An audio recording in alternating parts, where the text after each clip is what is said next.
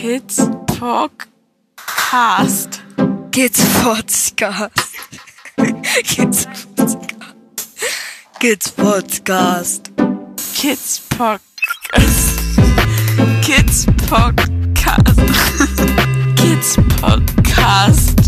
Kids Podcast. So.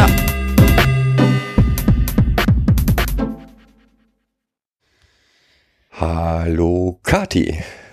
Hallo Kathi. Hallo Christian. Hallo Momo Chill.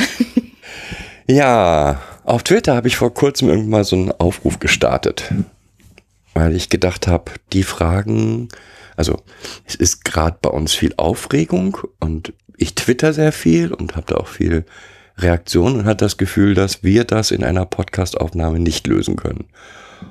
Ja. Und da gab es jemanden, der hat gesagt, okay, das mache ich wohl. Ja, ich reiß nämlich immer meine Klappe auf. Ja, aber das ist doch super. Ja. Das finde ich total gut, weil wie gesagt, ähm, es gibt Dinge, die können wir uns nicht gegenseitig fragen, finde ich. Die können wir nicht aufschlüsseln. Nee. Ja. Das, das kenne ich, äh, das Phänomen. Und das, ich fand das ganz spannend, dass du das auch so benennen konntest und habe gedacht, also Fragen stellen habe ich noch immer hingekriegt. Und deswegen machen wir das heute so, dass ich euch quasi die Fragen stelle, von denen ich denke, dass die euch mal gestellt werden müssen, damit ihr all das loswerdet, was gerade brennt. Aber vorher, finde ich, hm. gehört so ein bisschen Shameless Self-Plugging, weil wir werden das ja bei uns veröffentlichen. Woher kennt man denn dich? Das stimmt. Mich kennt man in erster Linie vom Podcast Videomitschnitt, den mache ich mit meinem Freund, dem Steffen, zusammen. Und in zweiter Instanz wahrscheinlich aus dem Plötzlich Piratin Podcast. Das ist ein Gemeinschaftsprojekt, das der äh, Johannes Wolf auf Twitter als Onoku bekannt in, inszeniert hat. Das ist so ein Impro-Hörspiel, wo quasi ein Kandidat einen Tag lang eine Rolle übernimmt. Und diese Rolle wird immer zum nächsten Kandidaten weitergegeben. Und ähm, der Johannes und noch zwei andere und ich sind jedes Mal dabei und improvisieren verschiedene anspielbare Rollen. Und da hört man mich wahrscheinlich derzeit am häufigsten. Und ich habe noch einen Heimwerker-Podcast, den Safer Work Podcast, den ich sehr mag, weil ich im Heimwerken auch so vor mich hin stümpere und immer die Klappe aufreiße und sage, klar kann ich. Und dann, ja. Also plötzlich, plötzlich Piratin finde ich übrigens total toll. Mhm. Vielen Dank. Und ist auch einer meiner... Ja, der Podcast, den ich seit Anfang an höre eigentlich, schon seitdem es euch, wie hieß denn der vorher noch? Vorher war es nicht plötzlich Pirat. Nee, angefangen hat es mit Puerto Partida. Genau. Dann kam Akte Aurora dazwischen und jetzt das aktuelle Projekt ist Plötzlich Piratin, ja. Genau. Kann ich, okay. Absolute Hörempfehlung. Vielen Dank. Das macht auch echt Spaß. Ja. Ich halte mich da mal raus, weil ich nämlich ganz ein frevelhafter Podcast-Hörer bin. Ja, gar keiner. Du. Nämlich eher gar keiner. Also ja, mittlerweile so nachts mal, wenn ich gerade nicht schlafen kann. Aber im Großen und Ganzen bin ich überhaupt kein Podcast-Fan. Also hören. Das ist ja auch immer nicht, also es muss ja nicht jeder und jede Podcasts hören, finde ich. Also da muss man sich gar nicht irgendwie als Frevlerin bezeichnen. ähm, ich habe das lange auch nicht gemacht, weil ich einfach im Buchhandel gearbeitet habe. Da komme ich her. Und es ist so schlecht, im Laden Kopfhörer aufzuhaben und Podcasts zu hören, wenn man eigentlich Kundschaft bedienen sollte. Oh. Und es gibt so ein paar Berufe, da bietet sich das einfach nicht an mit dem Podcast hören. Das stimmt. Ja. ja. Und ich glaube tatsächlich, die meisten hören während der Arbeit Podcast, wenn es ihnen äh, ermöglicht. Echt? Oder so wie ich beim Autofahren mhm. und beim Warten mhm. auf Kinder. Genau, ja, also ähm, äh, Arbeitswege oder andere Fahrtstrecken und Ar- ähm, Arbeitszeit. Also gerade Bürojobs, wo man nebenher sonst auch Radio laufen lassen kann, da kann man in der Regel auch Podcasts hören. Ähm, ich kenne jetzt nicht so viele Menschen, die sich abends zusammen aufs Sofa setzen und sich einen Podcast anmachen. Nee, ich auch nicht. Ich auch nicht, ehrlich gesagt. Also, also ist, ist eine gute ähm, Nebenherbegleitung bei allen möglichen mhm. Dingen. Putzen, saugen, ja, Autofahren. Okay. Total gut. Mhm. Da wäre ähm, ja eher Musik bei ja. mir. Mhm. Und, und zum Einschlafen nach wie vor eine der guten Ideen, finde ich. Stimmen beruhigen meistens. Das stimmt. Ja. Das stimmt. Dann fang mal an. Dann fangen wir mal an. Ähm, erzählt mir doch mal am besten am Anfang so ein bisschen darüber, wie es zu dem Zusammenleben, wie es bei euch gerade passiert, gekommen ist. Also ihr habt drei fremduntergebrachte Kinder bei euch, mhm. die nicht mehr in ihrer Herkunftsfamilie leben.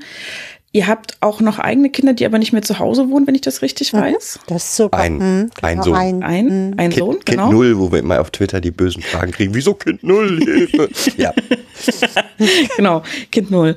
Ähm, und mir stellt sich so ein bisschen die Frage, ihr habt mal drüber erzählt, was passieren muss, damit Kinder aus der Familie rausgenommen werden. Aber was muss denn passieren, oder musste passieren, damit die Kinder bei euch landen? Wer musste wem sagen, dass er was machen will oder dass jemand anders was machen soll? War das eine längere Geschichte? Mhm. Ähm, also, vor vielen, vielen Jahren wollten wir ein Pflegekind aufnehmen. Und ähm, haben das auch auf dem üblichen Wege, wie man das macht, getan. Das heißt, wir haben uns mit Jugendämtern auseinandergesetzt, mit verschiedenen Trägern, alles was da so, ähm, in, was wir damals dachten, was der richtige Weg wäre. Hm. Sind ganz schön vielen krummen Leuten begegnet dabei, auf ja. dem ersten Wege auch komischen Trägern, die mich in so eine typische Obermutti-Rolle drängen wollten. Muss man dazu sagen, dass Momo Gibbsnet zu, Gibbsnet zu dem Zeitpunkt, hast du da noch als Krankenschwester gearbeitet? Mhm. Ja, als Krankenschwester gearbeitet hat. Und ähm, das fanden Träger immer total spannend, weil Krankenschwester ist super, die, der, die ist sicherlich auch gut geeignet für behinderte Kinder. Mhm. Ähm, jetzt nichts, also ich finde es total wichtig, wenn man sich zu einem solchen Schritt entschließt, dass man sich vorher klar macht, was für ein Kind, mit was für einem Kind kommt man denn klar? Man selber. Und das hat nichts mit äh, damit zu tun, dass Behinderung doof ist oder dass man mit Behinderung nicht klarkommt, sondern es hat was mit dem eigenen Leben und dem eigenen Erleben zu tun. Für mich hat das noch eine andere Variante. Ich wollte halt nicht den ganzen Tag, vierundzwanzig Stunden nur pflegen. Mhm. Na, also ich wollte halt auch, ich wollte Familie leben, so. Also nicht aus dem Krankenhaus kommen und dann nochmal äh, weiter pflegen. Das ja. kam nicht in Frage. Mhm. Ja, und so sind wir dann erstmal bei einem Jugendamt gelandet. Mhm. Den ganz, den ganz üblichen Weg. Und haben ein Kind aufgenommen. Den, äh, erstmal, das war ein... Eine Ad-Hoc-Inobhutnahme. Also, also der Weg war so, ich habe zu der Zeit noch gearbeitet in einer Hebammenschule und unterrichtet und bekam mitten im Unterricht einen Angru- Anruf, ob ich ins Jugendamt kommen könnte. Und dann habe ich gesagt, klar, ich bin jetzt aber im Unterricht, kann ich äh, nach dem Unterricht kommen. Also ich habe um, ich weiß nicht mehr, vierzehn Uhr Schluss, kann ich dann kommen, reicht das aus? Ja, ja, das reicht aus. Wir müssen hier sowieso noch Sachen klären. Ja, dann kriegte ich zwei Minuten später wieder einen Anruf, äh, können Sie bitte sofort kommen.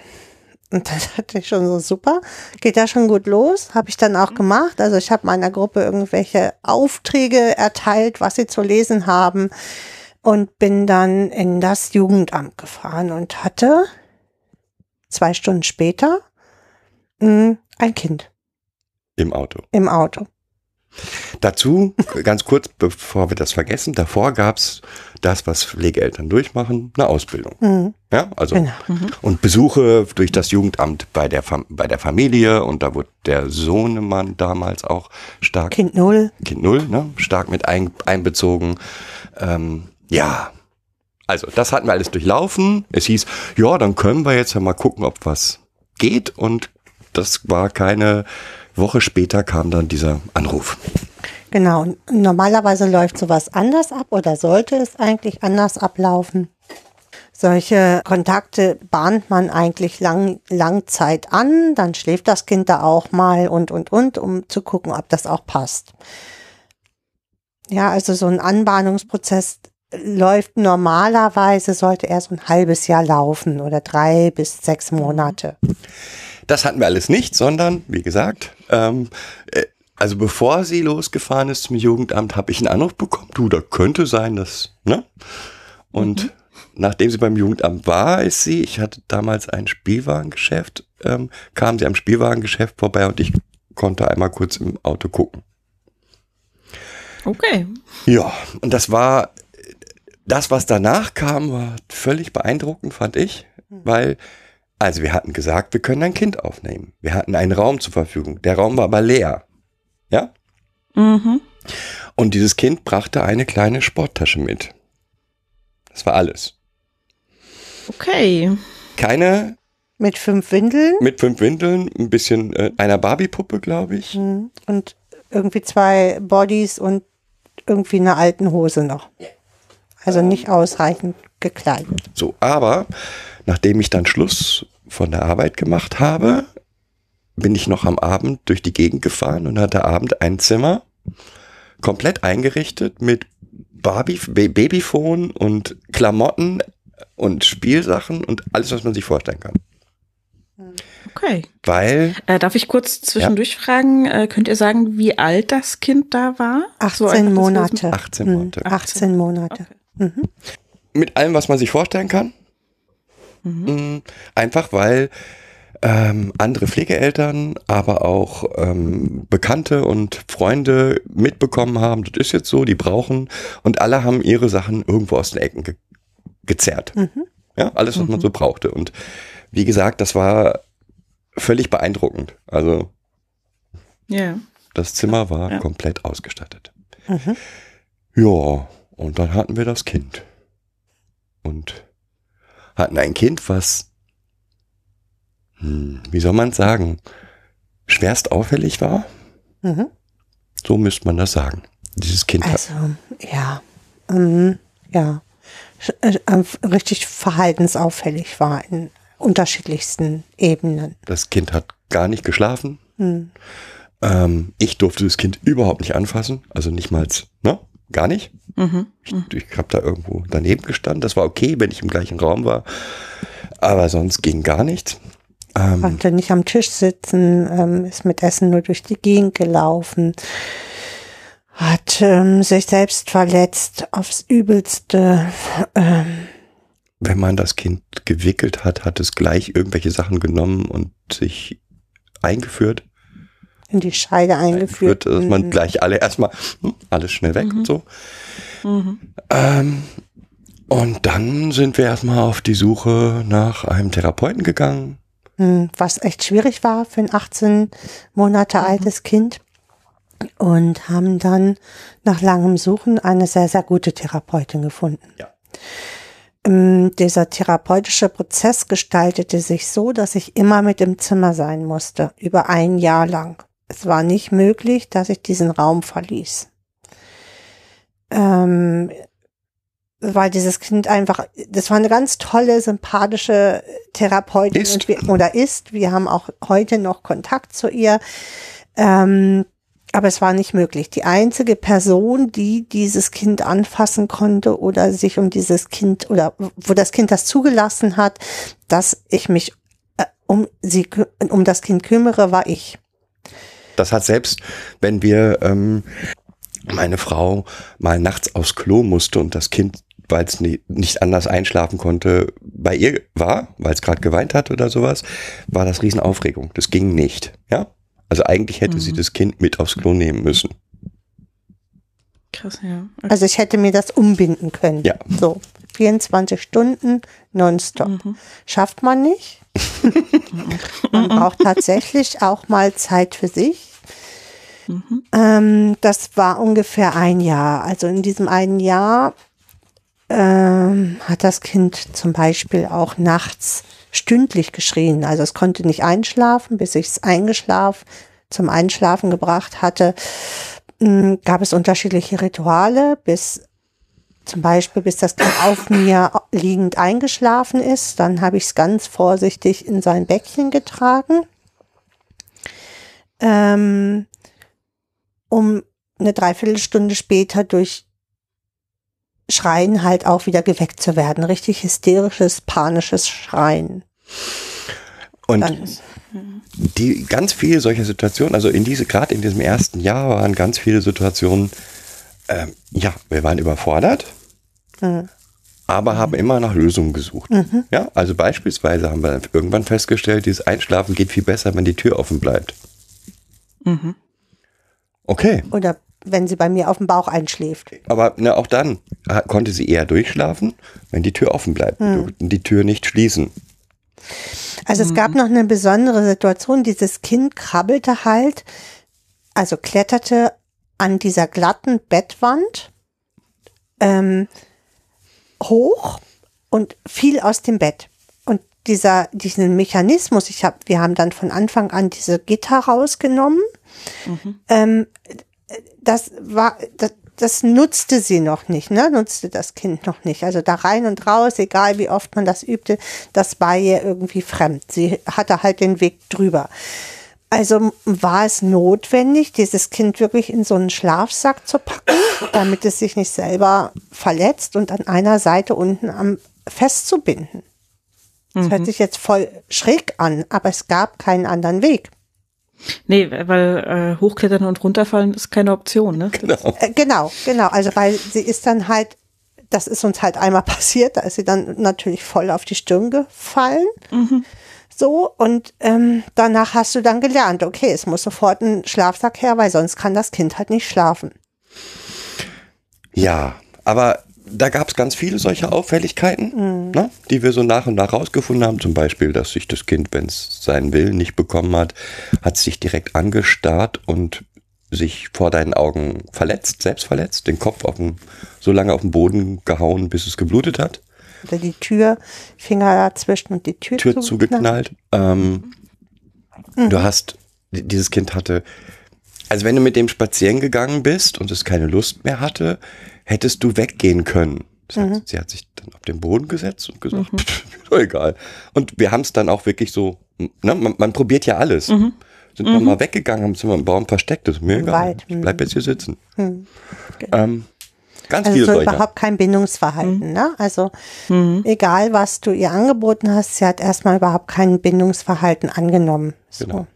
Ähm, immer wieder gab es Auffälligkeiten, weil man zufällig das, was ich beim Tragen hat man das Kind hm. genommen und ähm, ähm, am Po festgehalten und die Hand kam in die Nähe der Scheidenregion. Also nur am Po und äh, steckt das dann hm. rein, so, solche und dann Häuser. Kam so voll Panik hm. und hm. ähnliche Reaktionen. Hm. Abgesehen, dass sie ja am Anfang auch nicht sprach. Ne? Also genau, zu sie konnte kam, nicht sprechen. Konnte sie ja auch noch lange nicht sprechen. Naja, so hatten wir halt diese Therapeutin irgendwann und waren echt glücklich. Und ähm, mhm. es nahm alles irgendwie seinen Lauf. Ne? Also es ist dann, nachdem sie die Therapeutin malträtiert hatte, mehrfach, und die Therapeutin also wirklich schwer entsetzt war über, über, diese, ähm, über das Verhalten des Kindes. Also nicht, weil das Kind so war, wie es war, sondern über die Heftigkeit, wie das Kind reagiert hat. Ähm, war klar, da steckt ganz, also da steckt mehr hinter, da steckt Also da steckt mit hoher Wahrscheinlichkeit ein sexueller Missbrauch in der frühesten Kindheit mhm. hinter. Ja, ich will jetzt nicht, mhm. wir, wir lassen jetzt mal die, die Herkunftsfamilie außen vor. Mhm. Also nicht, weil, weil die keine Rolle spielt, die spielt bei diesem Kind immer noch eine Rolle. Genau. Ähm, sondern einfach, weil es sonst zu langwierig wird. Genau. Ähm, also sie hat noch Kontakt zu ihrer Mutter. Aber okay. Das lassen wir uns ansonsten mal außen vor. Genau. Ähm. Nach Jahren, also diese Therapeutin hat uns insgesamt zehn Jahre mit diesem Kind begleitet. Und nach drei Jahren mhm. oder so sagte sie, sie äh, ich, also ich will ihr mal was ganz Klares sagen. Wenn dieses Kind nicht bei Ihnen gelandet wäre, dann wäre das schon längst im Heim. In so einer, also man macht bei, wenn die Kinder Therapie machen, sinnvollerweise auch so mal Familiensitzungen, ja? Also mhm. die Eltern mal mit der Therapeutin reden. Ja. Genau, und äh, sie, sie können das super gut. Ja, okay. Das ist ja schön, wenn man sowas mal zwischendurch auch hört, oder? Mhm. Ja. Aber es hat uns völlig umgehauen. Mhm. Weil, weil wir haben gesagt, wie erstens super gut, nee. Und B, wie, wie kann das sein? Wie könnte man ein solches Kind in ein Heim geben oder ab, wieder abgeben. Mhm. Das war schon an. Wenn wir, ja. Ja, wenn wir von Heim sprechen, was für eine Einrichtung meinen wir dann? Eine stationäre Jugendhilfe, irgendwie ein Wo- also ein Wohnheim für Kleinstkinder oder wo halt mehrere Kinder leben. Ähm, automatisch auch mit psychologischer Betreuung Nö. angeschlossen oder nicht unbedingt? Das gibt Nö. es, keine das Ahnung. Gibt es, aber nicht automatisch. Also normalerweise sind das Regelwohngruppen, die bis zu zehn Kinder, Entschuldigung, in einer Wohngruppe haben, also in einer Gruppe haben äh, mit zwei Betreuern. Das ist der so. Regelfall. Mhm. Ähm, Und je nach, au- je nach dem, wie anstrengend die Kinder sind, sag ich mal so, gibt es auch andere Person- Personalschlüssel dann dort. Ich würde es mal an der Bedürftigkeit des Kindes ja, ja. festmachen. Nicht ja, ja. Hm. Ach. sagen, kann, kann man also sagen, dass äh, die Betreuer in diesen Heimen mh, also mehrstufig eingeschätzt werden können, was äh, ihren Aufgabenbereich und ihre Qualifikation angeht, aber das Basic erstmal damit anfängt, ähm, dafür zu sorgen, dass die Kinder angezogen sind, was zu essen kriegen und gegebenenfalls zur Schule gehen oder sowas. Ja, Heimerzieher ist ja ein, ein, ein Ausbildungsberuf. Mhm. Und ja, da geht es darum, nicht nur ähm, satt und sauber zu sein, sondern eben eigentlich, ja, Familie ersetzen stimmt nicht, aber ein, ein soziales Konstrukt zu bauen mit den Kindern, sodass das, dass diese fünf, sechs, sieben, zehn Kinder mit den Erziehern zusammen Alltag leben, Alltag leben können. Genau. Mhm. So soll es sein. Und die anderen halt ein Stück weit, ja, als Gruppe erleben auch nochmal, als Unterstützung für sich selber erleben. Das ist aber natürlich für so kleine Kinder, wie, wie dieses Kind war, natürlich mhm. besonders schwierig. Mhm. Weil, nun ja, Familie ist halt doch ein bisschen was anderes. Ja. ja, also ja. nochmal, wir waren völlig baff. Und haben, sind nach Hause gefahren und das hat uns eigentlich auch ein bisschen ein Stück weit beschäftigt. Mhm. Weil mhm. Was also zudem hatte ich zu der Zeit, als wir das Kind aufgenommen haben, habe ich ein Studium der sozialen Arbeit angefangen gehabt. Also ich unabhängig. Unabhängig davon, das hatte ich mir vorgenommen, wollte ich gerne machen und habe das dann auch gemacht, trotz des Kindes. Also das Kind, ähm, normalerweise sagt man, so ein halbes Jahr soll das erstmal in der Familie ankommen, weil das aber wirklich so aufwendig war, konnte ich wenigstens so drei Tage, ne, zwei Tage zur Uni fahren. Hatten wir einen Kindergartenplatz, so einen bilingualen Kindergartenplatz. Und das ging auch mit dem Kind. Mhm. Ja. Ja. Also wie gesagt, das hat uns erstmal bewegt. Mhm. Dann haben wir darauf rumgekaut, sag ich mal so. Und dann beim nächsten Treffen haben wir nochmal nachgefragt sozusagen. Ne? Ja. Also was wollen Sie jetzt damit sagen? Und dann sagt sie, ja, ich kann Ihnen sagen, ich habe hier ganz viele solche Kinder. Und die Auffälligkeit, die Sie hatten, nö, das hält keiner durch. Mhm. Ja, und ja. zu der Zeit habe ich Umfragen gemacht im Studium an, in stationären Heimen und habe für mich, also wir haben dann entschieden, okay, wir überlegen, eine Erziehungsstelle zu machen. Das weil anscheinend können wir das gut. so. Und ich hatte dann ähm, ähm, ja ähm, im Endeffekt ja so Haus, Hospitationen zur Evaluierung von stationärer Jugendhilfe in verschiedenen Heimen und ähm, habe mich dann ähm, aufgrund der Nettigkeit einer Sozialarbeiterin da, die die Leitung war, dazu entschieden, dort zu hospitieren. Das war eine Intensivwohngruppe für sexuell übergriffige Kinder und auch die sexuellen Missbrauch erlebt haben und ähm, habe dann dort, ich weiß gar nicht, zehnmal hospitiert, glaube ich, ähm, also so über zwei Monate während des Studiums. Weil ich, ähm, also weil wir uns im Endeffekt entschieden hatten, ähm, Kinder, also frühkindlich traumatisierte Kinder aufzunehmen, die aus dem Bereich sexuellen Missbrauch kommen.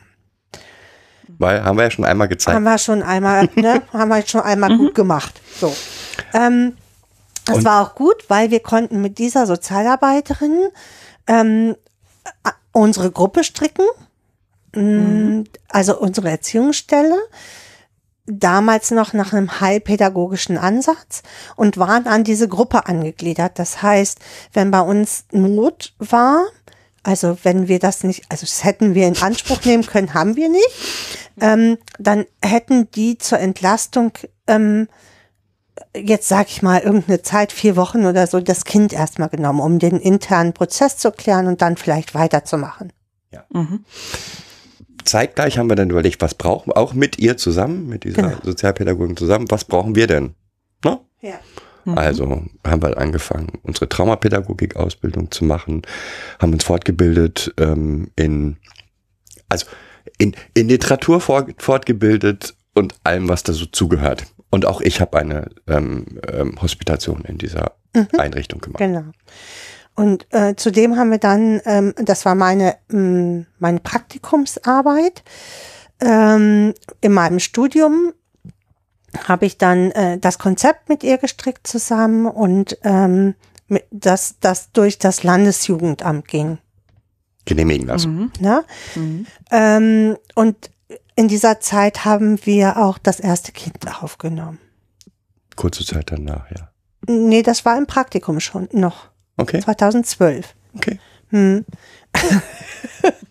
ähm, im März haben wir das aufgenommen und im, im, ähm, im September habe ich meinen Abschluss gemacht. Wenn du und bin dann sagst. Ja ins in direkt, ja. Nee, zweitausendelf haben wir die aufgenommen, ne? Mhm. Ja, stimmt. zweitausendzwölf haben wir ja schon das andere Kind aufgenommen. Also zweitausendelf haben wir das gemacht. Das war trotzdem im Praktikum. Ähm, ja, und in diesem Praktikum, das habe ich verlängert auf ein Jahr. Also nicht nur ein halbes Jahr. Normalerweise ist das in Nordrhein-Westfalen ein halbes Jahr und in die Ausbildung integriert. Und aufgrund dessen, dass wir dieses Kind aufgenommen haben, habe ich gesagt, okay, ich mache das ein halbes Jahr länger und schreibe dann erstmal eine Di- Diplomarbeit, damit es so sich ein bisschen setzt. Mhm. Ja. Also da haben wir, hatten wir ein fertiges Konzept, hatten mhm. eine Sozialarbeiterin, die eng mit uns zusammengearbeitet hat und die uns mhm. auch dann als Beraterin zur Verfügung mhm. stand. Genau. Das und das cool. Konzept sah dann folgendermaßen aus. Wir haben uns, ich sag mal, um die Kinder gekümmert. Die Sozialarbeiterin kam je nach Bedarf mindestens einmal alle vier Wochen vorbei. Mhm. Später waren es mal alle sechs Wochen. Ähm, Am Anfang auch mal alle zwei Wochen. Ja, ja, je nach Bedarf. Ne? Hm, ähm, genau. Und hat mit uns darüber gesprochen, so, was, wie, wie war es denn jetzt? Ja, ähm, mhm. hat bei jedem Kind mit uns zusammen erarbeitet, was für ein Kind passt in eure Gruppe rein. Mhm. Ähm,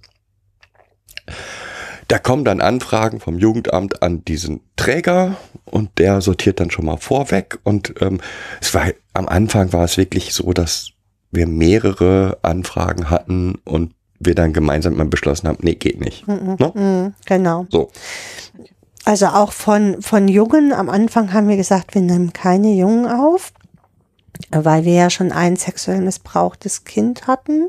Mhm. Ähm, und haben dann gesagt, okay, wir können nur Mädchen aufnehmen. Dachten wir. Dachten wir. Genau. Und haben, wie gesagt, zweitausendelf dieses Mädchen aufgenommen, was äh, mittlerweile schon dreieinhalb war, als sie zu uns kam. Ähm, die aber auch überhaupt nicht sprach und ähm, auch in ihrer We- Entwicklung massiv verzögert war und halt auch alle anderen Symptome einer eines Missbrauchs und frühkindlicher Traumatisierung hatte. Wobei da lief es besser, ne? Also da hat dieser, dieser Vorbereitungsprozess dann auch wirklich stattgefunden. Mhm. Also wir haben das Kind mhm. Mhm. erst kennengelernt, dann haben wir das Kind in der Einrichtung besucht, dann irgendwann das Kind mal uns besucht und irgendwann war dann der Zeitpunkt so, jetzt gibt's die Übergabe jetzt, sozusagen. Genau, ab jetzt wohnt das Kind bei euch. Mhm, genau. Das heißt, das Kind war schon nicht mehr in der Herkunftsfamilie untergebracht, nee. Auch zu dem Zeitpunkt. Die, das Kind war mit achtzehn Monaten auch aus der Familie gegangen und war aufgrund seiner Auffälligkeiten erst in der Bereitschaftspflege gelandet und anschließend in einer Diagnosegruppe, das jüngste Kind in einer Diagnosegruppe mit zwei Jahren. Das ist also, ist eigentlich ein No-Go, weil so Diagnosegruppe ab sechs frühestens mhm. aufnimmt und ist für so kleine Kinder eigentlich überhaupt keine, zum damaligen Zeitpunkt, das ist ja auch schon Jahre her jetzt, ähm, überhaupt keine Diagnosegruppen für so kleine Kinder gab. Aber sie hatten es versucht bei Pflegeeltern und alles Mögliche. Die hat das immer gesprengt, mhm, komplett. Genau, sie hat den Rahmen mhm. gesprengt. Ja, so kam es zum zweiten Kind. Genau, genau. Und irgendwann kam es dann zum dritten Kind. Ja, das war ja wieder eine Akutanfrage. Und äh, da hatten wir, das war ein Freitag, ne, mhm. wo, wo äh, unsere Sozialarbeiterin anrief und sagte, es gibt ein Kind in der Pipeline sozusagen, das müsste aber Dienstag schon abgeholt werden, so, ähm, ein Junge. Und dann hat, ist sie das ganze Wochenende mit ihrer Fachberatung ins Matching gegangen und hat gesagt, okay, wir müssen hier gut gucken, weil es gibt schon zwei sexuell missbrauchte Kinder in der Gruppe Mädchen und dieser Junge war halt sexuell missbraucht. Und geht das überhaupt? So, bei uns im Setting. Mhm. Ähm, Und wir haben auch lange äh, diskutiert, weil wir natürlich auch den Schutz, also wir, wir wussten, wir waren ja zu der Zeitpunkt dann ja auch schon weiter fortgebildet und hatten uns gebildet im Bereich von Trauma ähm, und sexuellen Missbrauch und dass es auch Übergriffe geben könnte, also dass ein, ein Opfer auch Täter werden kann. Mhm.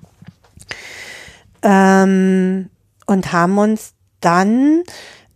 Also schon mit, mit ein bisschen Bauchweh erst am Anfang dafür entschieden. Und ähm, unsere Sozialarbeiterin hat uns auch in dieser ersten Zeit total eng begleitet. Also bei erst wir, beim dritten Kind. Beim dritten ja. Kind, genau. Ich bin dann also in die Mutter-Kind-Gruppe gefahren und habe dieses Kind aus dieser Mutter-Kind-Gruppe geholt. An einem Dienstag.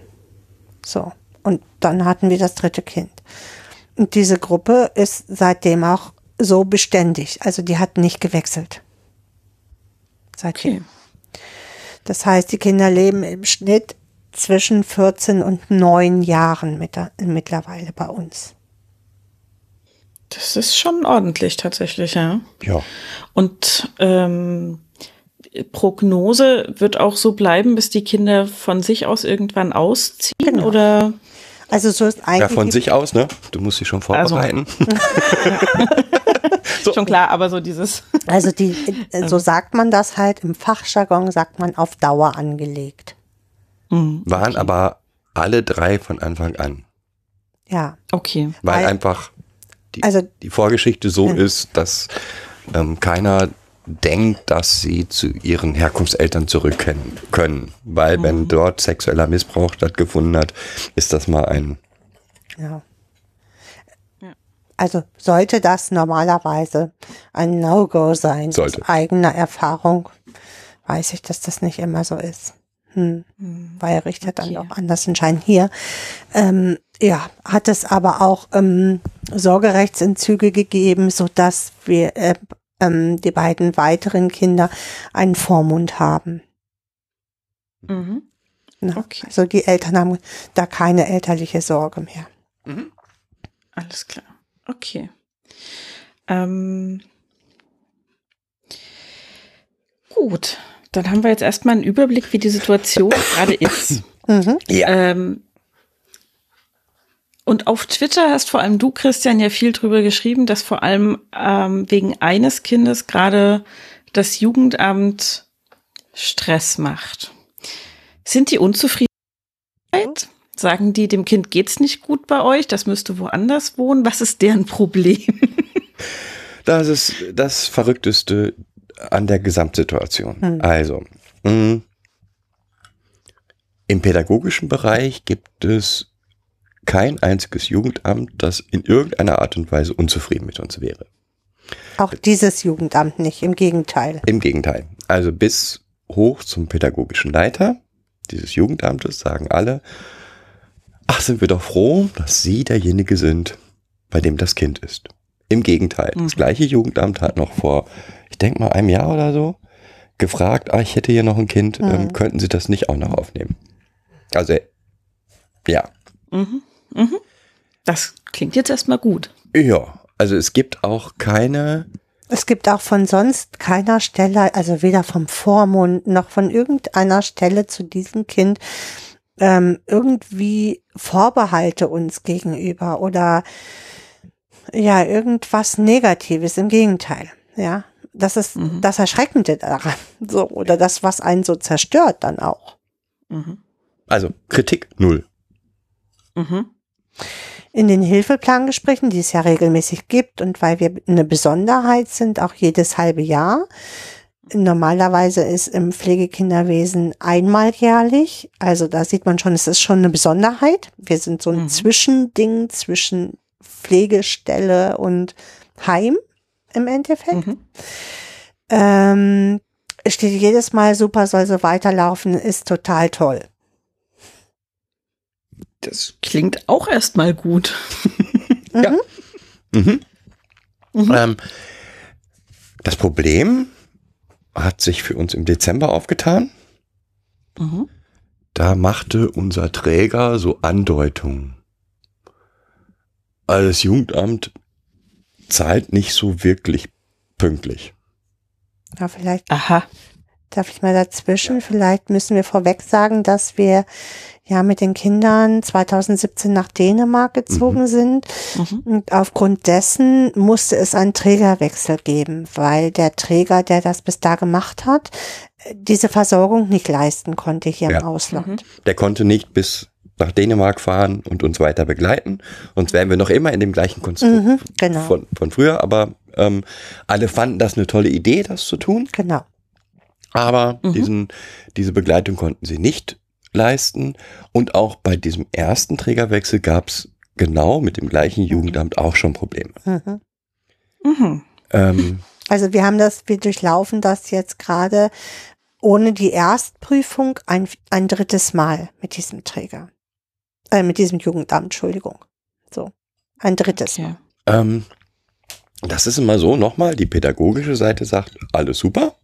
Weiter so und gibt dann ihren Bericht in innerdienstlichen Wege nach oben und eigentlich muss er so nach oben gehen und von oben muss er dann wieder zurückkommen mit genehmigt. In diesem Jugendamt. In diesem Jugendamt. Da gibt es andere, mhm. bei denen das anders läuft. Genau. Ähm, hier läuft das so, also erst auf der pädagogischen Seite, bis da, der, da deren Chef drunter schreibt, ist okay und dann geht es zum Amtsleiter und der muss auch nochmal unterschreiben. Ja, und zwar genau aus diesem Grund, dass wir halt diese so eine Stelle dazwischen sind. Wir sind ja mittlerweile eine traumazentrierte ähm, Erziehungsstelle, mhm. ähm, haben dazu auch ähm, zweitausendsiebzehn unser Konzept, Konzept geschrieben, weil wir beiden da auch den Trauma ähm, Pädagogen und traumazentrierten Fachberater ja fertig hatten und haben gesagt, darauf richten wir jetzt die Gruppe aus. Weil das mhm. machen wir eh schon, also dann können wir auch unsere Gruppe so nennen. So.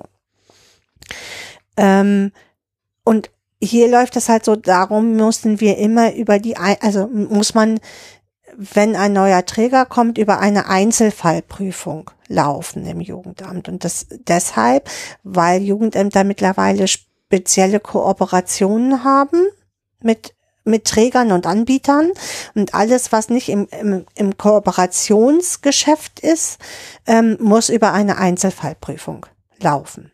Also sozusagen, sonst haben sie einen Rahmenvertrag, ne? Mhm. Kind bei Träger X Y kostet Z. Mhm. Ähm, und ähm, da wirst, haben sie ausgemacht schon mit diesen Trägern, ähm, wie Beratung aussieht und so weiter und was es kostet. Und mhm. unser Fall muss, da, da diese Kooperation zwischen dem Jugendamt und diesem Träger nicht besteht, jedes Mal einzeln geprüft werden. Mhm. Musste jetzt zweitausend Ja, zweitausendsiebzehn siebzehn dann, mhm. also mit dem neuen Trägerwechsel, zweitausendachtzehn ist das ja, gewesen dann, bis siebzehn ist, sind wir noch begleitet worden. Und zweitausendachtzehn gab es dann diese Einzelfallprüfung erneut. Mhm. Mhm. So. Das, diese Prüfung hat vier Monate gedauert. Mhm. Die erste hat vier Monate gedauert. Und zwar so vier Monate, dass ähm, das Problem war, ach, jetzt wird es richtig Darf kompliziert. Darf ich nochmal zurück? Also eigentlich wollten wir Februar einsteigen, zweitausendachtzehn Mhm. Das hat aber nicht stattgefunden. Wir sind dann erst im Oktober eingestiegen und das erste Mal ist es gelaufen ab Januar neunzehn Ja, richtig. Also waren also, damals schon sieben Monate oder acht Monate. Mhm. Ähm, das Problem war nur, der Träger hat dann im Oktober übernommen, mhm. aber vom Jugendamt kein Geld gekriegt. Jetzt ist es so, wenn man beim Träger angegliedert ist, muss der eigentlich drei Monate, Monate lang mindestens überbrücken. können. Mhm. Ja, weil kann ja mal sein, dass irgendwie eine Zahlung nicht ankommt, dann dürfen die Erziehungsstellen eigentlich nicht darunter leiden, weil die das Geld ja brauchen. Ja, die müssen es ja zum Wohle der Kinder einsetzen. Genau. Ja, und das ist auch nochmal was anderes. Also einmal, also Heime müssten das schon, die müssten drei Monate überbrücken können. In dem Moment aber, wo es ähm, Pflegekinder sind, sind es ja im Endeffekt Unterhaltsleistungen. Also das, ähm, und die dürfen sie nicht zurückbehalten, ja, normalerweise. Das konnte aber der Träger, den wir damals hatten, nicht. Mhm. Sodass wir dann okay. im November und Dezember Januar. Ohne, und Januar ohne Geld dastanden. Mhm. Ähm, was beim ersten, also dort zu Unstimmigkeiten führte, kann ich mal so sagen. Mhm. Ähm, neben damaligen, ja, das war nicht nur, dass er, dass er das nicht zahlen konnte, sondern auch so, weißt du, wenn jemand ein ganz schlechtes Gewissen hat, aber das dann nicht klar sagt, ne? Also er hat immer gesagt, yeah. du, der, der Dauerauftrag ist so schief gegangen. Oder ähm, du, habe ich jetzt überwiesen, wie ist noch nicht da? Weißt du, so, so richtig mm. ganz dumme Spielchen. So. Yeah, und, yeah. und so Abschlagszahlungen immer ja. nur. Also es kamen dann mal zweihundert Euro, mal fünfzig Euro. Ähm, also wir konnten nicht okay. so. Und in, in unserem Konzept ist halt, also Christians Stelle, die er hier macht, und meine, eine meiner halben Stellen sind hier in der Erziehungsstelle verortet. Das heißt, unser Konzept trägt sich auch davon, dass hier im Endeffekt anderthalb Erzieherstellen sitzen. Ja. Ja. Ne? Ein Drittel zu einem Drittel immer bei den Kindern angegliedert sind. Also es war dann eben nicht nur so, dass nicht nur das Geld, was wir erhalten mussten, von dem wir auch sowas wie Miete oder so zahlen, mhm. ähm, nicht da war, sondern auch die Lebenshaltungskosten der Kinder nicht da waren. Mhm. Also, ähm, und wir, wir durch diese komische Verhalten dieses Trägers völlig verunsichert waren, mhm. mh, so dass wir den gekündigt haben. Mhm. Im Februar dann. Im Februar. Also wir ihm. Ähm, mhm. Ganz kurz, das war der Träger nur für eins der Kinder oder für nee, alle nee, drei? Auch für alle drei. Mhm. Für, Für alle drei, also man, genau, genau. Ja, so, also dann haben wir den zwei? Gekündigt. Für zwei, ne? Nee, war schon für drei. Okay. Mhm. Ähm, dann haben wir uns einen weiteren neuen Träger gesucht. Genau. Aber das Jugendamt natürlich wieder so eine Einzelfallprüfung mhm. laufen. Ja, aber mhm. von Februar bis Mai konnte das Jugendamt hat erst Ende April diesem alten Träger gekündigt und hat unsere Gelder, das muss man ja auch sagen, obwohl wir eben gesagt haben, hier kommen die Gelder schon immer nicht an, hier, wir können das auch beweisen, trotzdem an diesen Träger überwiesen. Ach nein. So, dass also unsere Gelder für April und März direkt an den Träger weiter ausgezahlt wurden und wir wieder ohne Geld dastanden. Beziehungsweise man hat uns dann, also es gab so eine Zwischenlösung, man hat uns dann den einfachen Erziehungssatz gezahlt für die Kinder und die Kosten für der Erziehung? Also äh, die, die, die Unterhaltskosten. Genau, also für materi- materielle Aufwendungen nennt man das im Pflegekinderbereich. Mhm. Ähm, also wir sind dann halt auf einen einfachen Satz runtergefallen. Das sind, ein einfacher Satz heißt zweihundertfünfzig Euro im Schnitt. Im Monat? Im Monat. Über, pro Monat pro Kind? Ja. Pro Monat pro Kind. Ja. Mhm. Mhm. Okay. Ähm, ähm, also die, die haben sie uns überwiesen, den Rest haben sie an den Träger überwiesen. Und der ähm, sollte den Rest ausgleichen. Er sollte es auszahlen, hat er natürlich nicht gemacht, weil er es, das Gefühl hatte, als wir ihn gekündigt hätten, wir hätten ihn auch noch geschädigt dabei. Ähm. Nachdem er euch das Geld nicht überwiesen ja. hat. Genau. Und hat ja. unsere Gelder dann im, im Zuge eines Schadensersatzforderung, die er nie klar gemacht hat, ein, einbehalten. Ja. Ähm, wir haben damals zwei, zwei Wege versucht. Wir haben zum einen versucht, ähm, uns Rechtsanwälte, äh, rechtsanwaltlich beraten zu lassen, mhm. was total schwierig ist, weil hast du jemanden, der sich mit Familienrecht auskennt, sagt er, ich kenne mich aber mit Verträgen nicht aus. Mhm. Hast du jemanden, der sich mit Verträgen auskennt, sagt er, aber ich kenne mich mit Familienrecht nicht aus. Oder mit Verwaltungsrecht oder, oder, oder. oder. oder. Ähm, sodass diese Rechtsanwälte, die das machen können, sehr, sehr teuer sind. Mhm. Mhm. Ähm, was sich dann im Endeffekt, wenn du dann mal, ja, es waren zwei Monate, die kein Geld bekommen haben, aber als schwierig herausgestellt hat. Mhm. Ähm, hinzu kam, dass das Jugendamt sagt uns damals, kein Problem, wir kümmern uns darum. Genau. Also ja, wenn wir da hinfahren, wir holen das Geld, das haben Sie recht, Sie haben uns das ja gesagt, da kümmern wir uns. Genau, in der Hilfe, das habe ich nämlich extra gefragt, in dieser Hilfeplanung, die wir mit diesem neuen Träger und dem Jugendamt dann hatten, zu dieser Erziehungsstelle hier, wie ist denn das jetzt, müssen wir uns jetzt einen Rechtsanwalt nehmen? So, weil wir hatten schon zwei Beratungen durchlaufen, die uns über tausend Euro gekostet haben. Ne? Ja, mhm. nicht ganz, aber egal. Das, ja, okay. Ich habe das, aber ist egal. Ist egal. Ob jetzt neunhundert oder eintausend, ist auch wurscht. Ähm, aber in der ganzen Situation, wo du dann eh kein Geld hast, das ähm, mhm. war schon irgendwie mhm. alles hier wirklich eng. So, ja. ja. Aber der neue Träger. Aber ihr habt natürlich auch äh, riesige private Geldreserven auf der Klar. hohen Kante gehabt, von denen ihr das stemmen konntet. Wir waren ja auch kurz vorher nach Dänemark umgezogen. Mhm. Wo, wo und mussten mal eben unsere ganzen ja. ähm, privaten Reserven von oh fünfundzwanzigtausend Euro hier bar auf den Tisch oh, legen, weil, weil, wir, weil du hier fünfundzwanzig Prozent, wenn du hier als Deutscher einreist, mal selber mitbringen musst.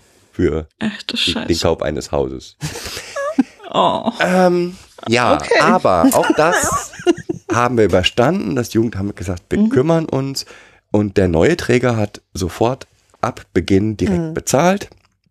Ähm, wir wissen, dass die, Trä- die Prüfung dort auch ein bisschen gedauert hat. Aber ähm, von da an war das Geld erstmal sicher. Hat funktioniert. Das war jetzt die zweite Prüfung. Ne? Mhm. Und wie gesagt, jetzt im letzten September kam erste an, ja, irgendwie zahlt das Jugendamt nicht so richtig, Andeutungen.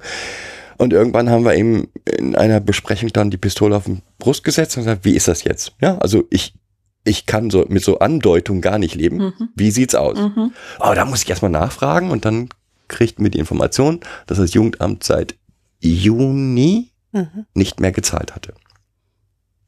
Also nicht mehr den vollen nicht Satz. Nicht mehr den vollen Satz, sondern den, den mhm. Satz ähm, um ungefähr siebzig Prozent gekürzt hat. Mhm. Okay, das ist ja jetzt auch nicht so viel, siebzig Prozent. Nein. Ähm, mhm. Und zwar wäre ab Mai zweitausend oder Juni zweitausendneunzehn wieder eine Einzelfallprüfung. Also gewesen. Ist dieser Fall mal wieder in die Einzelfallprüfung gegangen? Also das Jugendamt macht das jetzt so, dass sie jedes Jahr, einmal im Jahr eine solche, nee, ein, wenn ich es richtig verstanden habe, ja, sie muss es zweimal nach oben geben. Wenn ich es richtig verstanden habe, ist einmal im Jahr die große Prüfung durch den Chef. Aber das wissen wir auch nicht genau, weil mhm. wir wissen nicht genau, ne, es kann auch sein, dass die zweimal im Jahr diese Einzelfallprüfung machen müssen. Mhm. Wissen wir nicht. Nur, ähm, ja, dann haben wir dann mal beim Jugendamt angefragt. Genau. Mhm. Und wir haben eine echt tolle Sachbearbeiterin dort, die ist wirklich toll. Und die sagt, ja, es ist ja wieder in der Einzelfallprüfung seit Mai zweitausendzwanzig mhm. und es ist noch nicht entschieden. Und in diesem Zuge hat die wirtschaftliche Jugendhilfe entschieden, dass man sie bis dahin, bis die Entscheidung kommt, um diese siebzig Prozent kürzt. Ja. Ja. Dann haben wir erstmal noch äh, weiter, weiteren Beschwerdeweg gemacht. Mhm. Ja? Erstmal einen ganz normalen, mhm. erstmal wollen wir wissen, was überhaupt los ist. Ja. Ähm, und sind so, so, haben uns so langsam die, den Beschwerdeweg nach oben, also von der Sachbearbeiterin zu ihrer Chefin. Ich habe gerade diese Szene aus Asterix vor mir. Ja, genau. Formular achtunddreißig. Ja, genau. Zum A achtunddreißig, klar. Die haben wir auch alle ausgefüllt, schön, die Formulare A achtunddreißig und sind mit mhm. diesem Formular zu A, B und C gelaufen. Also zum nächsten, zum nächsten, zum nächsten. Alle haben gesagt, mit ihrer Arbeit sind wir super zufrieden. Genau. Ähm, und wir okay. wissen auch, das muss, das muss bestehen bleiben, weil wir wissen auch, wenn da schief geht, wird es richtig teuer. Äh, also bitte bla- machen Sie weiter. Ich sage, ja, dann zahlen Sie uns bitte, dann können wir darüber reden. Mhm. Ähm, wobei das immer auch auf so einer... Ist halt immer auf so einer emotionalen Erpressung. Ähm, Sie wissen ja, weil halt, wenn ihr nicht weiter arbeitet, dann sehen eure Kinder alt aus an der Stelle. Genau, also und, dieses und, Kind. Ne? Also es geht jetzt speziell ja, um dieses ja, okay. eine Kind mhm. in diesem Fall, weil äh, das wäre auch äh, selbst äh, im besten Fall, und das sagen auch alle, nur in einer speziellen Einrichtung aufgehoben, die im Schnitt sonst, ich sag mal, zwischen zweihundertachtzig und vierhundertfünfzig Euro pro Tag kostet. Oha. Ja. So, also das, das ist ungefähr nicht. das nee. Vierfache von dem, was wir kosten.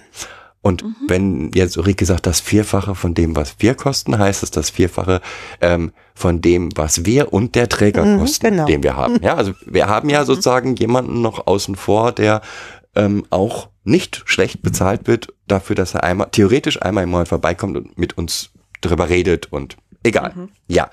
Mhm. Ähm, wie gesagt, wir haben uns nach oben beschwert und eigentlich überall das Gleiche gehört. Aber der Chef, der macht nichts und so weiter. Daraufhin haben wir eine Beschwerde beim Bürgermeister geschrieben. Mhm. Davor kam aber erst noch, dass uns der Amtsleiter, der pädagogische Amtsleiter, also der pädagogische Leiter, dann in einem Telefonat, in einem unserer vielen Tausenden von Telefonaten, mitteilte, ich weiß, dass es, es tut mir auch total leid, dass es sie wieder trifft, so. Ich kann das nicht verändern, aber wir brauchen jetzt einen I Q-Test. Ach ja, genau. Wieso brauchen wir einen I Q-Test? Ja, es gab ja mal irgendwie ein Gutachten, also von zweitausendvierzehn. Und das ist auch kein Gutachten, sondern es ist eine Aussage des damaligen Therapeuten, der ohne, ähm, ohne I Q-Testung gesagt hat, naja, wahrscheinlich, so wie der sich hier gibt, eher im unter, ähm, Durchschnitt, unteren Durchschnitt. Im, Im unteren Durchschnitt, Durchschnitt der Intelligenz liegt. Der Intelligenz liegt, so. So haben sie das auch im Bericht stehen. Genau. Also mhm. das war diesem Menschen besonders peinlich, weil das derjenige war, der beim letzten Mal, als es so schief geht, hier ja fast schon Abbitte geleistet hat, mit mhm. uns geredet hat und dass wir doch weitermachen wollen, wie wichtig wir sind und bla bla bla bla bla. Und der war jetzt wieder im gleichen Gespräch, nur mit: Ich kann Ihnen aber gerade nicht helfen und ich möchte jetzt noch eine I Q-Testung. Genau. Dazu. Wo, dazu haben wir im September die Anfrage oder schon mal, ob es aktuelle, ähm, eine aktuelle Intelligenzdiagnostik. Eine ne Diagnostik allgemein. Ja, ne, genau. Eine intelligent, äh, eine allgemeine Diagnostik gibt, im September eine Mail der Sachbearbeiterin bekommen. Und dann haben wir gesagt, nö, gibt's gerade nicht, aber sehen wir auch gar nicht für gegeben. Dann haben Christi und ich einen traumapädagogischen Bericht von zwölf Seiten gefertigt. Der Vormund hat einen Bericht gefertigt, der Berater hat einen Bericht gefertigt und die Sachbearbeiterin auch und das alles an ihren Chef gegeben. Warum das denn gar nicht notwendig ist und was das mit dem Kind machen würde. Mhm.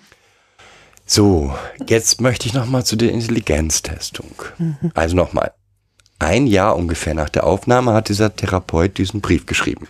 diesen Bericht mhm. geschrieben. Eineinhalb, ja. Ähm, dieses Kind hat hier innerhalb von zwei Jahren Dänisch gelernt, fließend, so, dass mhm. jeder Nachbar sagt, ich weiß nicht, ob das Deutsch oder Dänisch ist. Mhm. Ähm, und geht hier auf eine ganz normale Schule, ohne Schulbegleiter, ohne alles. Mhm. Und hat einen Notendurchschnitt also? von zwei Komma sechs, glaube ich. sieben, zwei Komma sechs. Also kein, kein Hauptfach ist unter drei. Sauber. Ja. Und jetzt frage ich mich, und das habe ich auch diesen Jugendamts, diesen, diesen pädagogischen Leiter gefragt, okay, Sie möchten wissen, ob er geistig behindert ist. Ich finde, diese Frage hat sich schon beantwortet. Ja. Ähm, Weil, also in, um de, im Jugendamt geht es ja immer um Wirtschaftlichkeit und äh, kann die, das Jugendamt das abgeben. In diesem Fall könnte es das abgeben, wenn das Kind geistig behindert wäre nach S G B neun, also in ein anderes Gesetz, und damit wäre ein anderer Kostenträger, nämlich der Renten, also der Sozialgesetzträger zuständig. Ja. Genau. Ähm, mhm. Und es geht nochmal, es geht darum, dass dieses Kind ein I Q von unter siebzig haben müsste. Und das, danach klingt nichts von dem, was ihr über dieses Kind erzählt habt. Mhm. Ähm, ja, bei Aufnahme mhm.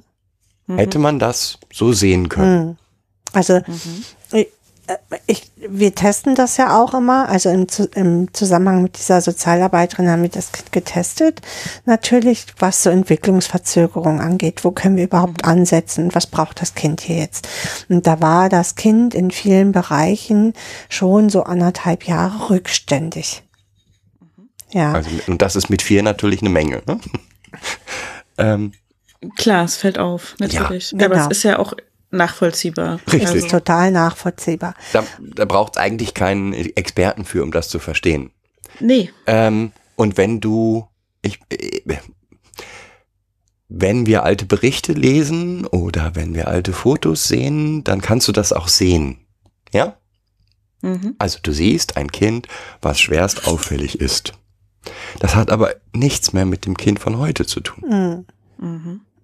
Also das, das heißt, eure Erziehungsstelle ist so gut, dass es diesen ähm, Lernrückstand, mhm. ist das das richtige Wort? Ja, Entwicklungsrückstände. Quasi Entwicklungsrückstand äh, aufgeholt hat, mehr oder weniger. Also, also jetzt sagen sich wir jetzt auf ein Level bewegt, wo man sagt. Ja, sagen wir jetzt mal nicht nur unsere Erziehungsstelle, sagen wir mal, all das, was wir getan haben, der ist zur Ergotherapie mhm. gegangen, zur Sporttherapie mhm. gegangen, mhm. der ist Motopädie, ähm, Motopädie gegangen, der, ähm, ja, also all das. Mhm. Hat Frühförderung im Kindergarten erhalten. Wir haben mit ihm ganz viele ähm, Sachen gemacht, was Malen betraf, ähm, mhm.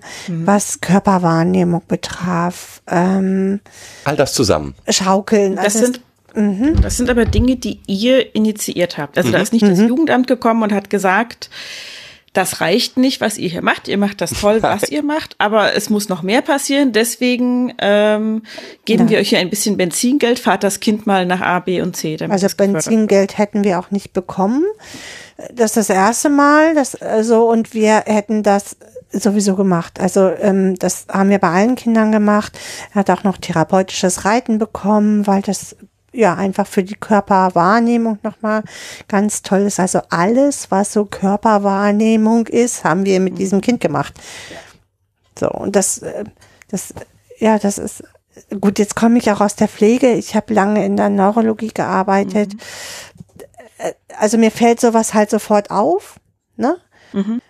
Wenn ich, und dann gehe ich damit los, das ist doch klar. Ja, und du weißt ja auch, in welche Richtung du dann musst. Also ja. durch deinen äh, deinen Hintergrund hast du das Wissen, was was helfen könnte, was genau. ein guter Ansatz wäre irgendwo. Ja. Nur was, was uns ganz wichtig ist, das ist ein Netzwerk, was dort. Mhm. Ja, also das okay. war immer so, dass wir gesagt haben, äh, was können wir jetzt tun? Und dann haben wir es gemeinsam besprochen. Klar hatten wir die Idee, aber ähm, haben dann gemeinsam besprochen, was machen wir? Ne?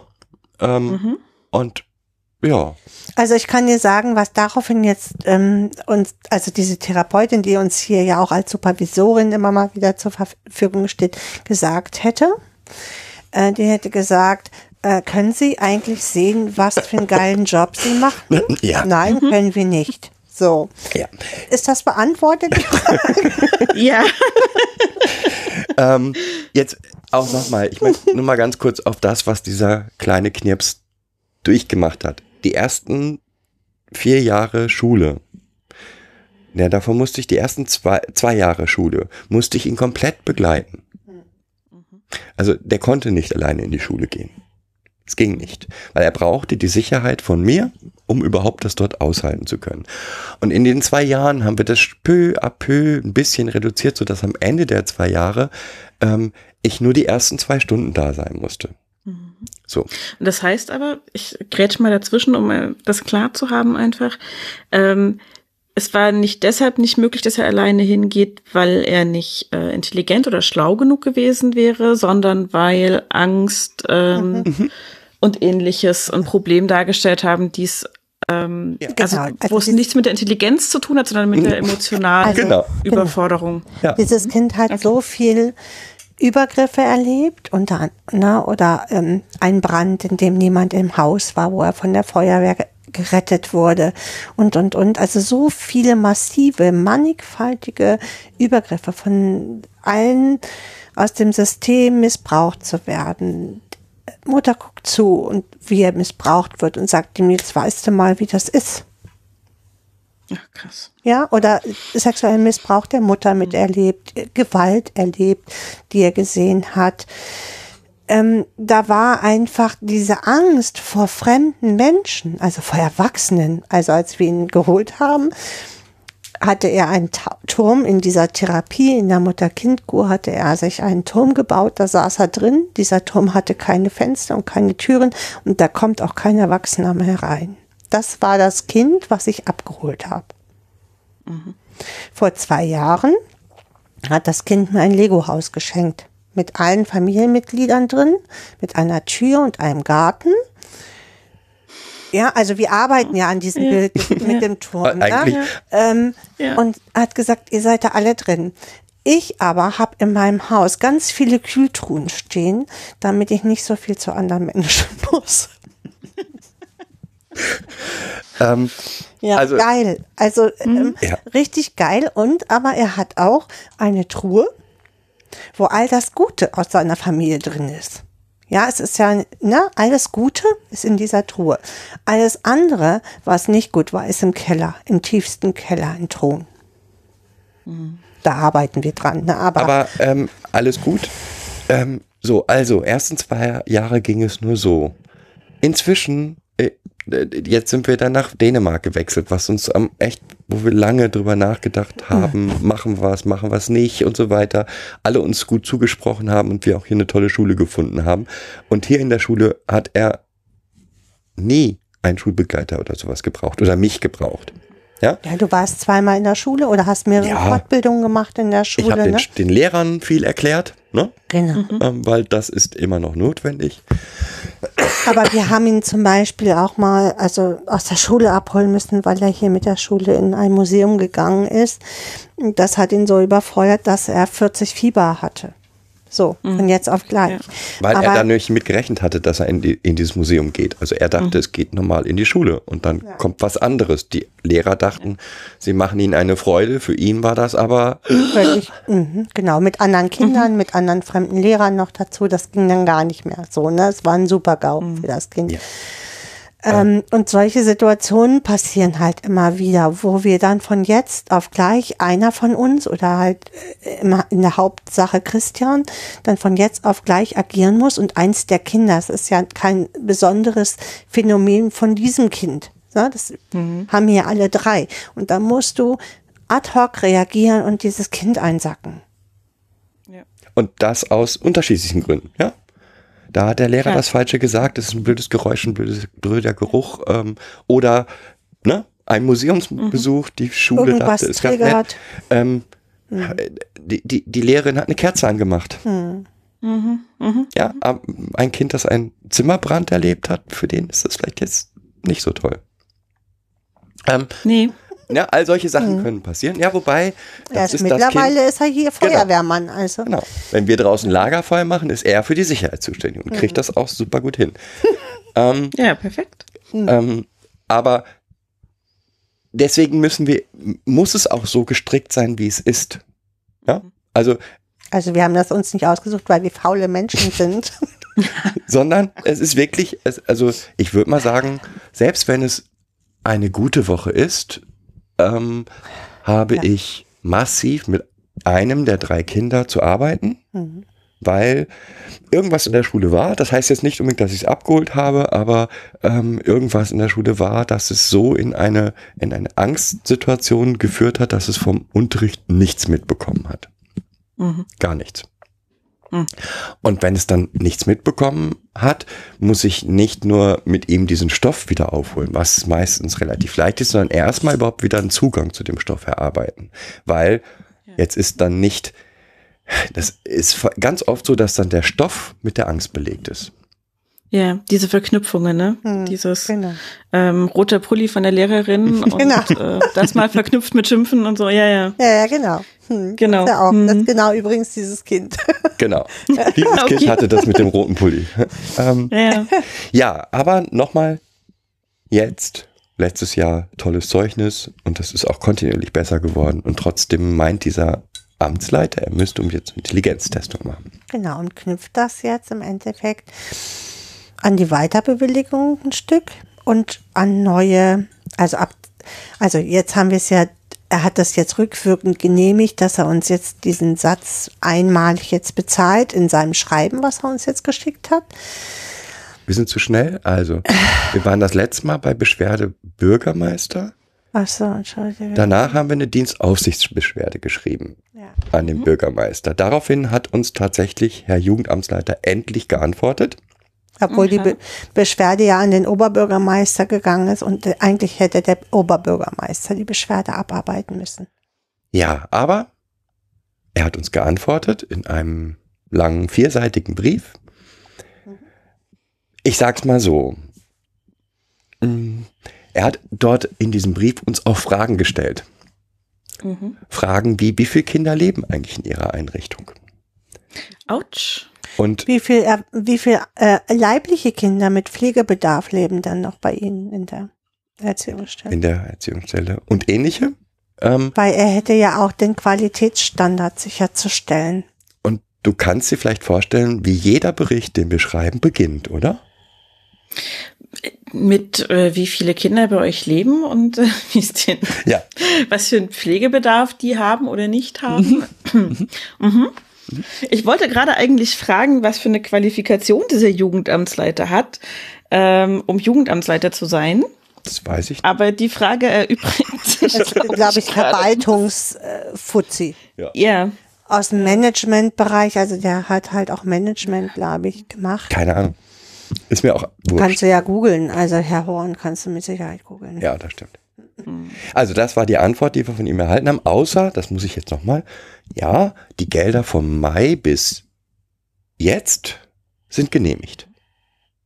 Also die nachträglichen Gelder hat er jetzt gezahlt, aber gleich auch hingewiesen. Gezahlt hat er sie äh, noch nicht. Nein, nee, gezahlt hat er nicht, aber genehmigt und gleich mit dem Finger und das ist jetzt, hat jetzt keinen Anrecht auf darauf, dass das weitergeht. Also wir haben schon angedroht bekommen, mhm. ab ersten sechsten eine neue Einzelfallprüfung äh, mit Änderung der Finanzierung und äh, neue Rahmenbedingungen setzen. In, inhaltlich und finanziell neue Rahmenbedingungen. Ich anfangen soll. Ja. Erzähl, fang an. Mhm. Also ich bin eigentlich ein friedliebender Mensch. Wir auch. Diesem Jugendamts hege ich solche Gefühle gerade nicht mehr. Ähm, ihr habt doch, also wir sind ja, wir reden immer noch über ein deutsches Jugendamt, ne? Gehe ich mhm, mal davon ja, aus. Ja, klar. Mhm. So, in Deutschland, alles, was auf dem Papier, auf einem Zettel, in einem Vertrag steht, ist wichtig und richtig und bindend. Meiner Erfahrung nach. Also Deutschland ist derartig papierhörig, das gibt's gar nicht. Mhm, aber wenn man ihr das habt, immer auf ein Jahr befristet? Mhm. Aber also diese, die Befristung ist im Vertrag auch mit erfasst. Also es war klar, dass der Vertrag nur gilt bis dann. Das kann ich dir nicht genau sagen, weil dieser Vertrag, den wir, äh, also der Vertrag, woraus das Geld gespeist wird sozusagen, ist mhm. ja zwischen Jugendamt und Träger. Der ist nicht mit euch direkt. Genau. Nein, okay. Wir haben ja ist so ein ja, Dreiecksverhalt. Sodass ich gar nicht weiß. Mhm, mhm. Kann sein, dass der Jahr jährlich ist. Das musste mir der, müsste mir der Träger beantworten. Mhm. Oder nicht, keine Ahnung. Wir haben immer nur den Hilfe, das Hilfeplanprotokoll, also die pädagogische Seite. Und da steht drauf, gilt für immer. Zu dem und dem Satz. Also da steht ja. auch der Satz drauf, der ja. bezahlt mhm. werden soll. Na, ähm, nur das Problem ist, dass ein Hilfeplan keine Rechtsverbindlichkeit hat. Das heißt, er ist kein Verwaltungsakt. Erst wenn der Jugendamtsleiter diesem Vertrag zwischen Jugendamt und dem Träger wieder zustimmt, ist das rechtsverbindlich. Okay. Und dieser Jugendamtsleiter ist nicht in der Lage, all die Berichte zu lesen, die ihr schreibt, die der Therapeut geschrieben hat. Ähm, Und Nein. alle anderen, die euch irgendwie begleiten bei der Erziehung dieser Kinder. Der kennt Kinder dieses Kind nicht, Kinder. Gar nicht. Also das hat auch dieser Bericht wieder gezeigt und ja auch die Fragen, die er gestellt haben. Dass er weder ah, das m-hmm. Kind noch, yeah.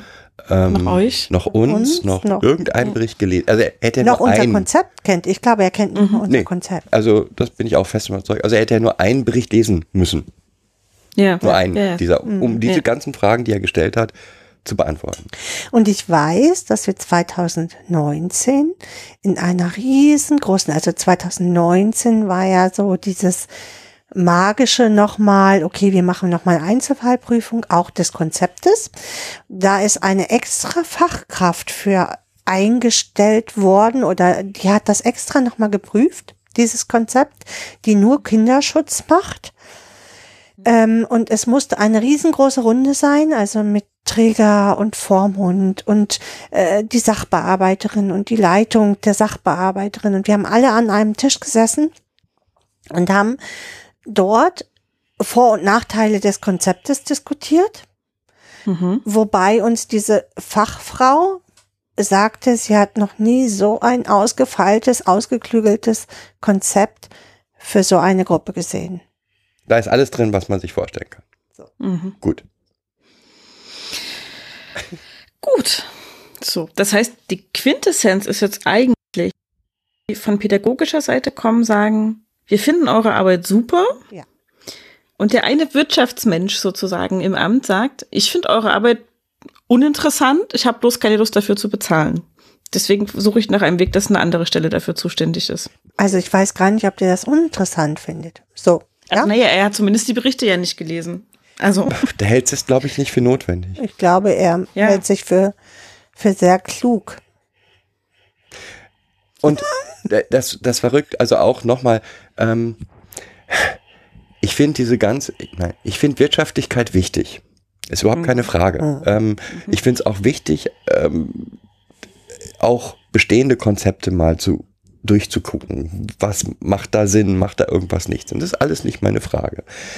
Ähm, das, was aber gerade Pflegekindern gegenüber passiert, mhm. noch immer, mhm. auch wenn jetzt das S G B acht eventuell jetzt renoviert wird K und damit... Hinter K J H G, Kinderjugendstärkungsgesetz, heißt das jetzt neu, ja. Mhm. Ähm, ähm, gerade renoviert wird und dadurch einige der, der Missstände behoben werden.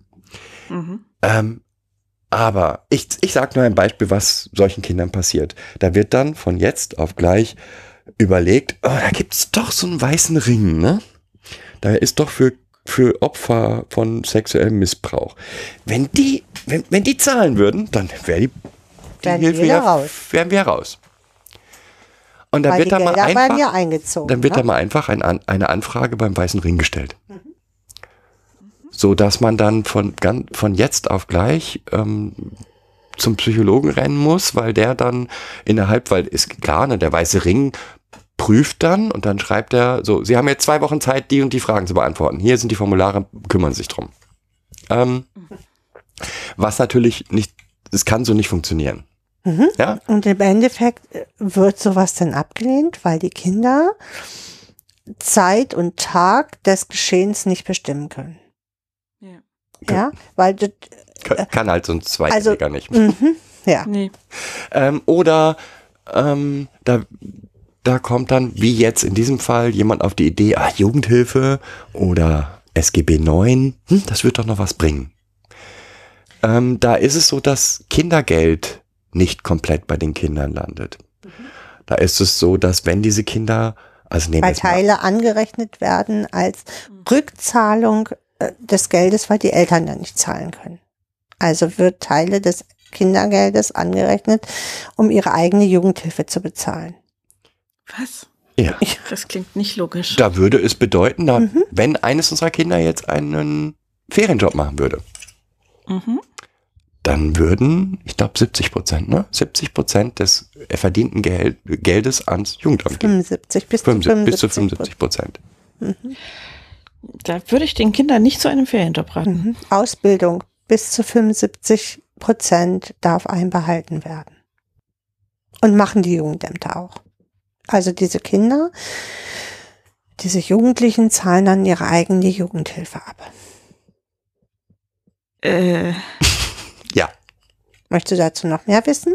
Also ich habe auch andere Fälle ähm, außerhalb dieses unserer Beispiele, dass mhm. ähm, ich irgendwelche Väter in, in, in Gefängnissen anschreiben muss, die ihre Kinder noch niemals gesehen haben, die im Gefängnis mhm. sitzen wegen körperlicher Gewalt, und Übergriffigkeit, mhm.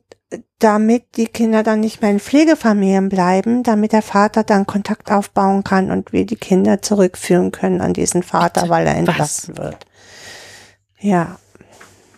Und das passiert immer mehr. Also es geht immer mehr darum, ähm, diese Kinder zurückzuführen zu ihren Eltern, zur förderste Pflicht und Recht der Eltern ist es, ihre Kinder selber zu erziehen, egal was sie verbrochen haben und egal was sie am Kind verbrochen haben. Und das ist auch der Grund, warum wir finden, dass eigentlich dieser unser Fall exemplarisch ist. Mhm. Ja? Weil mhm. da sitzt jemand, ich sag mal, dass fünfzig Prozent des Jugendamts sagen, super Job, macht es genauso weiter. Ja. Wir wissen, ja, ne, wir wissen ganz genau, wenn nicht, dann. Und irgendwo sitzen zwei Leute, die sagen, nö. Genau, weil diese Entscheidung geht ja auf zwei Leute. Einmal die wirtschaftliche, ne? Also es gibt ja im Jugendamt immer die wirtschaftliche Jugendhilfe und dann die, den Amtsleiter in diesem Fall. Ja, die wirtschaftliche Jugendhilfe kost, guckt immer darauf, dass die Kosten sich ähm, in der Relation halten. Die machen mhm. Entgeltvereinbarungen mit den Trägern und so weiter und so fort und sagen, bei speziellen Hilfen musst du dann einen Antrag bei der Wirtschaftlichen stellen, das Kind braucht aber X Y. Und dann sagen sie zum Beispiel, mehr als hundertachtzig Euro darf das nicht kosten. Was? Das kostet zweihundertvierzig Euro, kommt nicht in Frage. Und dann hast du vielleicht einen Platz gefunden für dieses Kind in dieser Einrichtung, die kostet jetzt aber zweihundertvierzig Euro. Kannst du also nicht machen, weil die wirtschaftliche dir sagt, kannst du jetzt nicht machen. Auch wenn du aus, von der Pädagogik her sagst, das ist, wäre jetzt der beste Weg für das Kind, dann kannst du es halt nicht machen. Dann gehst du wieder auf die Suche und bestimmte Kinder bekommst du ganz schwer vermittelt. Klar, mhm. also ne, wenn die sehr... wenn sie einen sehr hohen Bedarf haben und viele mh, Folgestörungen und, also ich sage jetzt Traumafolgestörungen mhm. haben, dann dann will die immer keine Einrichtung. Also ich habe mal, ich habe mal, ich habe mal traumapädagogische Einrichtungen angefragt für ein Kind, was mehrere Traumata hatte, und die haben mir dieses Kind alle abgelehnt, weil es hieß, ja, das Kind quält ja, quält ja Tiere. Ja, aber sie sind eine traumapädagogische Einrichtung. Also, ja, mhm. tut es. Hm. Kann ich nicht ändern. Mhm. Tut es jetzt gerade. Sorgen Sie dafür, dass das weggeht. Oh Gott. So. Aber, äh, ne, also, dass da die wirtschaftliche ein solches Machtpotenzial mhm. hat und mhm. Hilfen und in diesem Fall jetzt sogar eine bestehende Hilfe. Mhm. Also es ist ja keine neue Hilfe. Diese Hilfe besteht seit nee. seit neun Jahren jetzt, ja. Und äh, wir haben äh, ja schon am Anfang wurde ein bestimmtes Setting mit einem bestimmten Entgelt. Also äh, wir waren nie im normalen Entgeltbereich für Pflegeeltern, ja. Und wir sind ja auch keine Pflegeeltern. Ich wehre mich dagegen immer. Der Christian sagt immer, wir sind Pflegeeltern. Für mich sind Pflegeeltern Laienkräfte. Ja, das es stimmt mhm. nicht immer. Aber im Gros sind es Laienkräfte. Mhm. Und wenn ich dann einen Brief eines Amtsleiters kriege, der mir sagt, dass ich Pflegeeltern bin und dass man Pflegeeltern nicht höher als drei Komma fünfunddreißig vergüten kann, ja, das würde schon das Sozialministerium N R W sagen, dann, dann könnte ich auf den Tisch kotzen, weil das sagt ganz deutlich, er, hat, er kennt nichts von mir. Genau, er weiß gar nicht, was nee. wir machen. Er weiß nicht, dass ich ähm, eine, eine Ausbildung zur Kinder- und Jugendpsychotherapeutin mache. Er weiß nicht, dass ich Sozialarbeiterin bin. Er weiß nicht, dass ich traumazentrierte Fachberater bin. Er weiß das alles nicht. Und er setzt mich da gerade, so fies, wie sich das jetzt anhört, mit den Laienkräften gleich. Und dann könnte ich wirklich würgen. Ja, ist aber verständlich. Also ihr habt da ja nicht... Ähm nicht einfach nur ein Haus in Dänemark gekauft und seid mit den Kindern dahin gezogen und habt das auch vorher schon so gehandhabt, dass die Kinder halt bei euch wohnen und ihr die üblichen Elternchauffeursdienste spielt, sondern Nein. ihr habt da ja von Anfang an mehr draus gemacht. Ja. ja. So, und ähm, auch halt mit nicht. Qualifikation nach allem, was ich äh, so mitbekomme. Ja. Und ne, selbst das ist ja aktuell, also nochmal unsere, zum Beispiel ein Traumafachberater. Zum Thema Trauma kann man sich inzwischen viel fortbilden, mhm. ja. Aber wir haben da massiv drauf geachtet, dass es, dass es nicht irgendwas ist, sondern dass es die Ausbildung ist, die die Psy- äh, Psychotherapeuten auch empfehlen, die die auch mit begleiten. Ähm, d- das ganze Geld, was diese Ausbildung gekostet haben, haben wir mhm.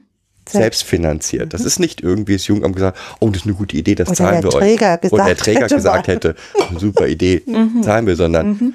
und ähm, die sind dann eben auch nicht, die kosten dann eben nicht ein paar Mark fünfzig. Mhm. Nee. Ja? Das Weil, ist nicht so ein V H S-Kurs. Nein, nee. Das ist kein V H S-Kurs. Ich glaube, die Trauma-Fortbildung hat uns jedem, für jeden von uns dreieinhalbtausend Euro gekostet. Mehr, so. ja, mehr. nicht hm. viel mehr. Nee, und dann kommen ja immer diese Kosten noch für Übernachtung und Verpflegung dann dazu mhm. und so. Mhm. Lass sie fünftausend insgesamt gekostet haben. Aber es ist auch scheißegal. Ja, wir wollten sie ja gerne machen. Es war auch gut, dass wir sie gemacht haben. Ja. Ja. Und das wird schon mal nicht gesehen. Das ist ja toll. Ja. Und also wie gesagt, das macht halt äh, auch so hilflos. No, ne? Noch viel schlimmer yeah. finde ich, dass die Erfolge nicht gesehen werden. Mhm. Ja? Ja. Mhm. Also, genau. ähm, ich, ich, ich sage das immer so, wie stolz ich auf die Kinder mhm. bin. Und das meine ich auch komplett ernst. Mhm. Ich habe bei allen meiner drei Kinder das gute Gefühl, dass sie das schaffen werden, irgendwann selbstständige Menschen zu sein. Ja, also in irgendeiner Art und Weise glücklich und zufrieden zu werden. Mhm. Mhm. Ähm, und wenn du... Und Kind ein macht das auch so klasse. Ja, alle also machen das klasse. Und, ähm, aber die ist jetzt die Älteste, ne? Die ist jetzt sechzehn und die weiß schon so ihren, so ein bisschen ihren Weg und ist so beständig und hat so ganz viele Dinge übernommen, wo du so denkst, yo, klasse, das hat, du hast alles bis jetzt setzen können und du bist durch die Pubertät gekommen zum größten Teil, wo alle gesagt haben, hier, das geht in der Pubertät, geht das mit dir gar nicht. Ja, ja? also und zu all, bei allen dreien hieß es bei der Aufnahme, also bei Kind zwei waren sich eigentlich alle einig, dass die nie zu sprechen lernen mhm. wird. Mhm. Die spricht aber. Mhm. Mhm. Ähm, bei Kind eins war es so, dass zum Beispiel, dieses Kind hat keinerlei Schmerzen gespürt. Mhm. Ja. Keinerlei, gar nicht. Ja? Mhm. So gar nicht. Mhm. Die kam nach Hause immer mit dicken blauen Flecken und rot und, und blauen Augen mhm. und keiner wusste, wo sie die her hatte. Mhm. Wir hatten im alten Haus so einen Mittelpfeiler. So einen alten, weißt du, so ein, wie in so einem Fachwerkhaus. Yeah. Der stand yeah. da und da war noch dieser, diese Ver- Zahnung, wo diese Verzahnung durchkommt. Ja, diese, und die, diese Holzbolzen. Mhm. Genau. Und das war halt auf und sie ist irgendwie, hat eine hektische Bewegung gemacht und ist da reingehauen. Und mhm. das war halt so ein Holz, wie so ein Flock. Mhm. Und da hat dann die, die Hand in die Hand genommen, hat gesagt, oh, ich habe mir, glaube ich, wehgetan. Und dann habe ich gesagt, soll ich mal gucken? Nö. Dann ging sie raus, kam zurück und sagte, ich glaube, es ist mehr, es blutet aus meiner Hand.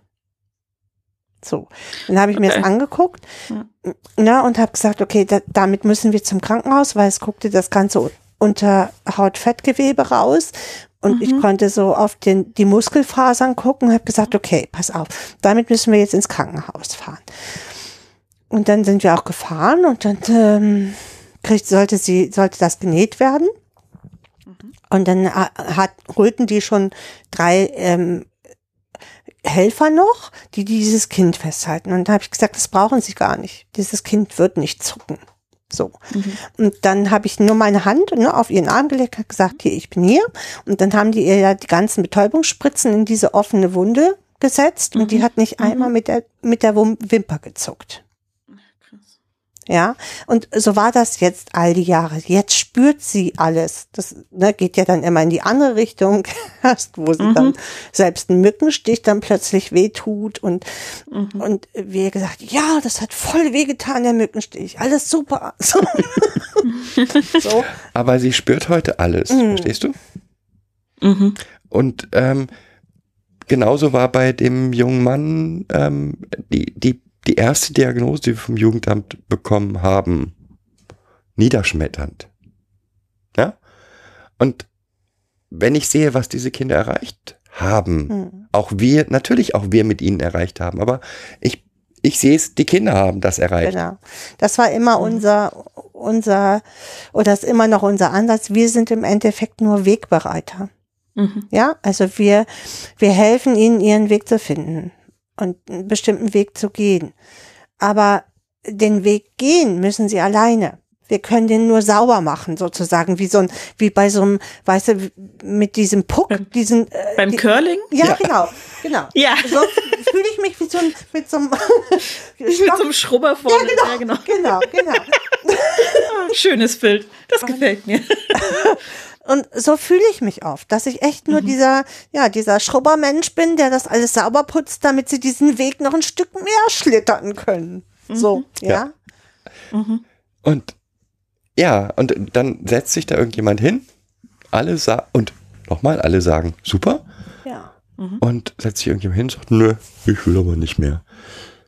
Und es ist nicht nur so, dass ich sauer für mich bin, sondern auch sauer bin für das, was die Kinder erreicht haben, weil er das damit in, in Gefahr bringt. Mhm. Und ja.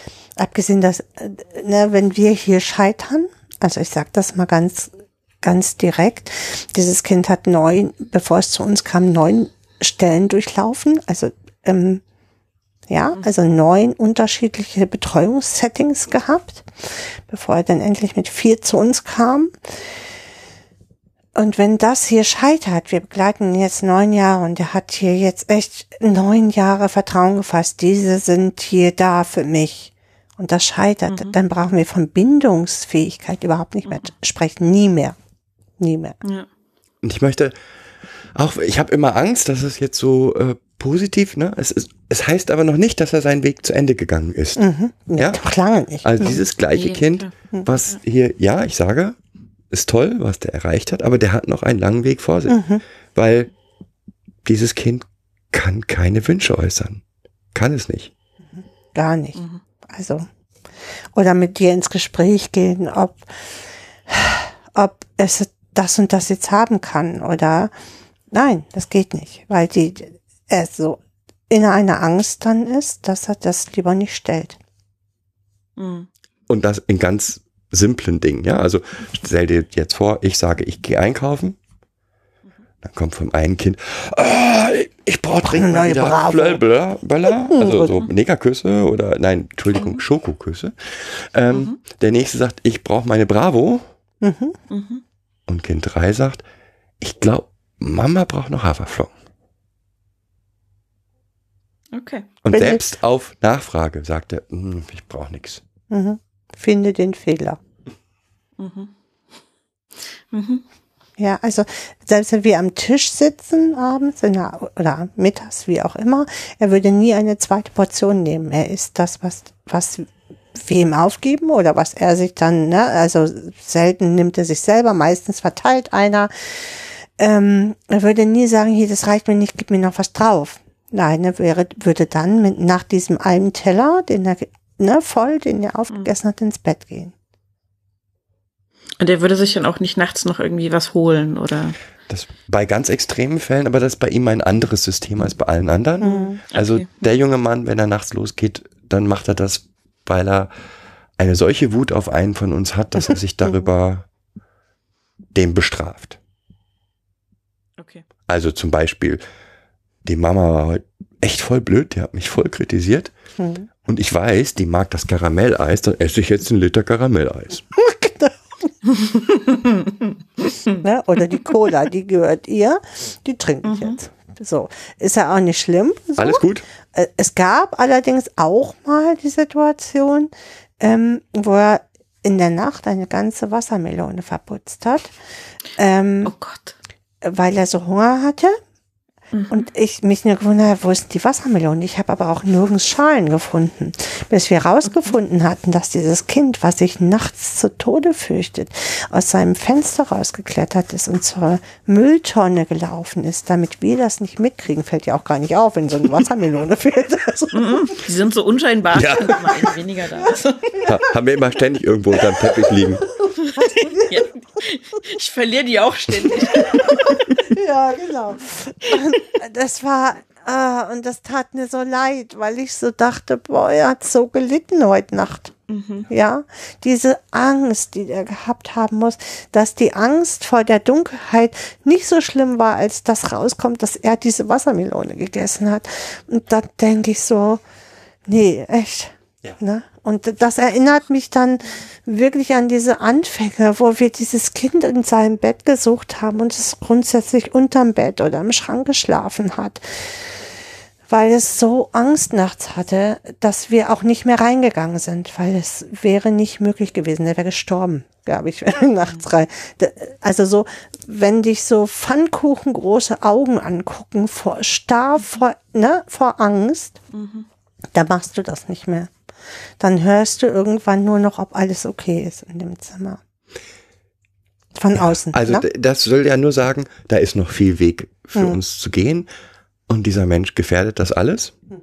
weil selbst wenn er, wenn wir das jetzt alles überstehen, ich sag's mal so, es geht nicht spurlos an uns vorbei. Mhm. Nee. Naja, und schon gar nicht am Kind halten. Ne? Also wenn es diesen Intelligenztest mitmachen muss et cetera, weil so schlau ist dieses Kind, dass es weiß, was ein Intelligenztest ist und dass da jemand vermutet, dass es nicht intelligent genug ist. Genau. Genau. Also zumal diese Kinder sich ja so schon nicht in Frage stellen können, ja. Also das sind Kinder, die im Unterricht keine Hypothesen bilden würden. Niemals. Ja, weil das ist viel zu viel Unsicherheit. Ja. Die Lehrerin hatten hier zu, äh, am Anfang der Dings so eine tolle Ideen. Ähm, kennst du diese, diese Detektivaufgaben sozusagen, ne? Wo man mhm. den Täter rausfinden muss, du hast irgendwie zwanzig Aussagen, acht Personen, ja, und, ja. ne? Das Typ. Mhm. Diese Aufgaben mhm. waren für unsere Kinder kaum die nicht. Hölle. Mhm. Weil sie hätten sich ja erstmal so, zu, das macht man ja, indem man in Gedanken durchspielt, vielleicht ist es A, ah, probieren wir mal aus. Ja? Mhm. Mhm. Und allein diese, ich nehme jetzt die auf, nehme jetzt an, es ist A und nachher ist es falsch, um Gottes Willen. Mhm. Mhm. Das geht nicht. Schon das Falsche angenommen zu haben ist, genau. Selbst wenn es niemand gehört hat, mhm. genau. ist ähm, mhm. ja. richtig. Also, ne, mhm. wenn die Kinder können ohne Probleme, wenn ich ihnen einen Weg vorzeige, den Weg verstehen und den Weg dann anwenden, ohne Probleme, in, je, in jedem mhm. Fach. Mhm. Aber eine Aufgabe, in der sie erstmal explorieren müssen oder mhm. ähm, das ist viel zu viel für die. Ja. Wobei Kind drei so ganz vorsichtig immer mal wieder anfängt, ne? Also. Ja, der ist auch, das finde ich total gut. Also auch wieder so, um zu zeigen, was für Entwicklung diese Kinder machen. Als der hier nach, als wir hier nach Dänemark kamen, war die Schule der Meinung, oh, Mathematik ist echt schwierig. Wir sollten ihn vielleicht mal auf Dyskalkulie testen.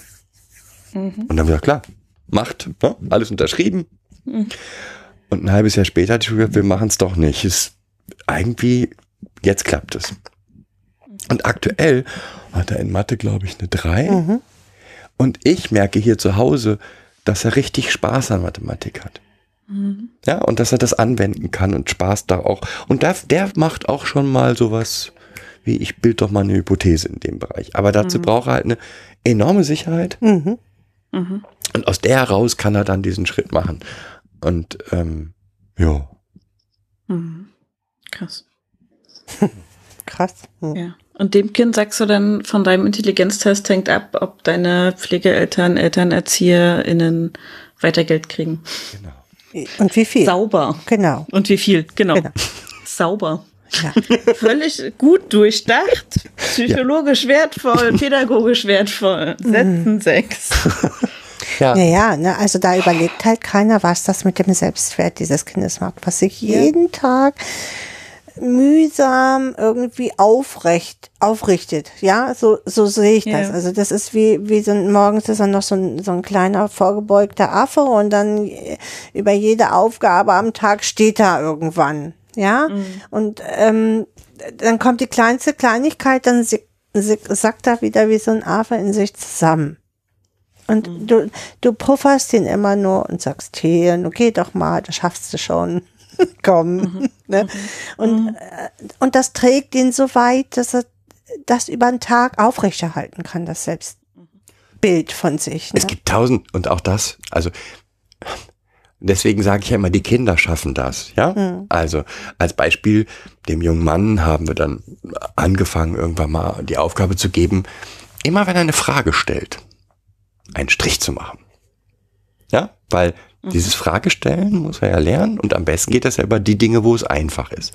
Und es ist total cool zu beobachten, wie der das dann auch versucht und ne, nicht immer mit dem gleichen Erfolg, aber von Tag zu Tag mehr. Und ich weiß nicht, irgendwie von null Fragen dann irgendwann bei vierzehn Fragen am Tag angekommen ist. Super. Mhm. Und ja, trotzdem muss er diesen letzten Schritt noch machen. Aber er ist bei vierzehn, vierzehn Mal am Tag fragt er irgendwas. Darf ich Schokolade haben? Mhm. Aber er hätte das früher nie gemacht. Mhm. Krass. Ja. Mal pragmatisch gedacht, habt ihr die Möglichkeit, wahrscheinlich nicht, ein anderes Jugendamt für dieses Kind zu beantragen, das sich kümmert? Nein.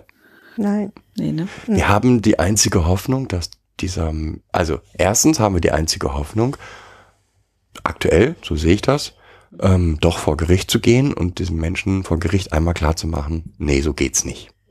Mhm. Ende des Jahres geht dieser Mensch auch in Rente. Nichtsdestotrotz, mhm. aus meinen Erfahrungen, was so nachwächst, ist er schlimmer als besser. Die Angst ist zumindest mal gerade, da. Gerade in Ämtern. Mhm, genau. Mhm. Und neue Besen wollen dann besonders sauber kehren. Und, und das sind so meine Erfahrungen eigentlich. Ähm, alles, was da so nachwächst, ist eher schlimmer als besser. Und wie gesagt, es geht mhm. uns aktuell ja auch darum, aber eben auch darum, das kann so nicht weitergehen. Mhm. Nee. Weil ähm, die Entwicklung kann ja so nicht weitergehen. Es kann nicht sein, dass da pädagogische Kräfte sind. Also ich spreche jetzt mal, selbst wenn ich jetzt nur auf die Sachbearbeiterin gucke, die ihren Fall kennt, die sich in den Akten auskennt, die die Berichte alle kennt, die nicht gehört werden und wo die pädagogische Meinung weniger wert ist als die wirtschaftliche Meinung. Das kann so nicht weitergehen, weil das wird die Kinder zerstören. Na, das haben wir ja mit diesem Film Systemsprenger von dem Menno Baumann, ähm, der da als Berater auch gearbeitet hat, ja gesehen. Also ähm, im Endeffekt machen wir genau das mit diesen Kindern. Hinterher, die, die Fälle, die wir alle überhaupt nicht mehr abholen konnten, sind Systemsprenger. Hast du den Film Systemsprenger gesehen? Wir hatten ihn angefangen, aber wir konnten ihn dann nicht äh, zu Ende gucken. Mhm, das verstehe ich. Ähm, Gut. Ja, da, das ging nicht. Mhm. Da waren Sachen dabei, wo wir dann gesagt haben, äh, wir machen jetzt mal lieber aus. Ja, aber das sind alles Kinder, die irgendwo oft ja. auf der Straße leben, ne? Also wo ja. Jugendämter sich im Ende, also für mich strafbar machen, ganz ehrlich strafbar machen, indem sie so Übernachtungsgruppen, also wie jetzt für Obdachlose einrichten, ähm, wo dann die Jugendlichen sich aufhalten können über Nacht und morgens um acht die Gruppe wieder verlassen haben müssen. So. Oh Gott, das ist ja furchtbar. Na, also das sind im Endeffekt Obdachlosenheime für Jugendliche und ähm, wo du auch ganz oft gesagt hast, ja, der will keine Hilfe, lass den doch laufen. Ein dreizehnjähriges Mädchen, lass sie laufen, ja, aber die prostituiert sich auf die Straße, die kann ich nie laufen lassen, tut mir leid, ja. Mhm. Ja, aber die will keine Hilfe. Die musst du so lange fallen lassen, bis sie halt Hilfe braucht. Nein, also kann ich nee, mit mir, mit meinem, nee. so, wir sind verpflichtet, ja, wir haben hier eine andere Art hippokratischen Eid, würde ich das mal mhm. nennen. So, steht mhm. auch im Gesetz verankert. Ich bin hier die Schutzfunktion für diese mhm. Kinder und nach mir kommt man nichts mehr. Da ist nichts mehr mhm. nach mir als Jugendamt. Ja, das ist ja das Verrückte. Jugendamt ist die letzte Stelle für diese Kinder. Einen anderen Schutz gibt es nicht. Krass. Ja. Naja, klar, weil auch in Deutschland natürlich immer noch, also ich kann natürlich überhaupt nicht einschätzen, ob es in anderen Ländern anders ist, aber dieses, diese hartnäckige Idee der Kernfamilie ähm, als ja. idealer Ort für alle Menschen, mhm. äh, wo niemandem was Böses passiert und wo alle immer am besten aufgehoben sind ähm, und vom Jugendamt vielleicht nur mal jemand hinkommen muss, wenn äh, eins der erziehenden Elternteile mal eine Kur braucht oder sowas. Oder, ja, oder ein Rad, Rad braucht. braucht oder genau. So. Genau. Genau. So, dann kann man mal kurz vorbeigehen, Käffchen trinken. Genau. Ja. Sozialarbeiter halt, ne? Mhm. Trinken ja überall Kaffee. Ja, ja. Mhm. Unentwegt. Ja. Unentwegt. Genau. Ach. Also so ist doch Jugendamt eigentlich, oder? Das ist die Aufgabe von Jugendamt, vorbeizugehen und Kaffee zu trinken und zu sagen, Mensch, wobei, das kriegen sie nicht gut hin. Hm. Wobei, also deine Aussage ist total richtig, ja, also dieses Kernfamilie als Idealbild neben dieser, und da, dazu ist so eine, so für mich aus Hartz vier gekommene, ähm, du musst eine eigene Idee und ein eigenes Ziel haben, hm. damit genau. ich dir dann auch Hilfe Hilfen gebe. Kann. Hilfe zur Selbsthilfe irgendwo. Genau. Und ähm, Entschuldigung, das sind Kinder. Und ja. ich habe nicht das Recht von ihnen zu, ein, ich habe, ich als Erwachsener habe ich das Recht von Kindern eine Leistung zu verlangen, damit ich ihnen etwas gebe. Ja. Sondern, also da sind wir ja auch kurz wieder vor diesem ähm, aus Nazi-Deutschland stammenden Wert durch Arbeit mhm, Gedanken genau. irgendwie genau. so, durch Wert durch Leistung, genau. der ja widerlich bis ins Mark ist. Ähm, wo man sagt, also bei Kindern sowieso schon mal, aber grundsätzlich bei Menschen ähm, ist erstmal Wert gegeben qua Existenz. So. Für mich bei also allen Menschen, für aber un, genau, genau, für uns bei allen Menschen. Bei Kindern halt noch mal, noch noch mal ähm, ja. durch geringere Selbstständigkeit, durch geringere Möglichkeiten zur Selbstständigkeit noch mal intensiver, dass dieser Wert geachtet und geschützt werden muss irgendwo. Aber der ist schon lange nicht mehr da. Der ist schon mindestens ja. zehn Jahre nicht mehr da. Und ich finde auch, es wird mit diesen Lüttringhausen-Geschichten immer schlimmer. Da, also da bin ich, da kriege ich wirklich, stellen sich mir die Nackenhaare auf, muss ich ja, ne, muss ja jeder heutzutage nacharbeiten. Aber mhm. es geht immer darum, einen dreizehn-Jährigen oder vierzehn-Jährigen zu fragen, was sind denn deine Ziele fürs nächste halbe Jahr? Und jetzt frag mal jemanden, der mitten in der Pu- Pubertät ist, der gerade vor einem Jahr von seinen Eltern rausgeflogen ist, weil er sich nicht benommen hat, was der für Ziele hat. Ganz ehrlich? Mhm. Ich habe mhm. keine Ziele. Ich weiß überhaupt nicht, was ich will. Ja, das verstehe ich. Hm. ja. Ich verstehe das äh, total. Ja. Super nachvollziehbar. Ja. Also. Und, dann und auch das allein von das. Lockst du da immer irgendwas raus, was du dann als Ziel irgendwo hinschreibst, mhm. damit es durch deine wirtschaftliche geht. Aber ganz ehrlich. Allein, auch allein schon überhaupt den Gedanken, dass sie ein Ziel haben könnten. Mhm. So. Mhm. Oder der Gedanke, dass sie die Hilfe wollen. Mhm. Es ist, es, es geht nicht darum, finde ich, ob ein Kind die Hilfe will. Nein. Sondern es braucht ich, die Hilfe. Ja, es braucht, braucht die Hilfe, sie, es benötigt ja. sie. Wenn ich nach der, ähm, mit dem Gedanken unsere Erziehungsstelle hier leiten würde, also nur dann zu helfen, wenn, helfen, mhm. wenn die Kinder die Hilfe wollen, ja, dann würden die eben immer noch nicht sprechen. Und immer noch genau. nicht, ähm, weil ja. genau. die fühlten sich wohl in der Situation. Ja. Entschuldigung. Ja. Naja, das also, war die, die Überlebensstrategie. Ne? Ja. Also, das, das, das war vertraut halt, ne? Das genau. kannte man und äh, damit ist man zumindest bis Zeitpunkt X gut gefahren im Sinne von, ich habe überlebt. Genau. Genau. genau. Ja. Das war die reine, reine Überlebensstrategie. Ja.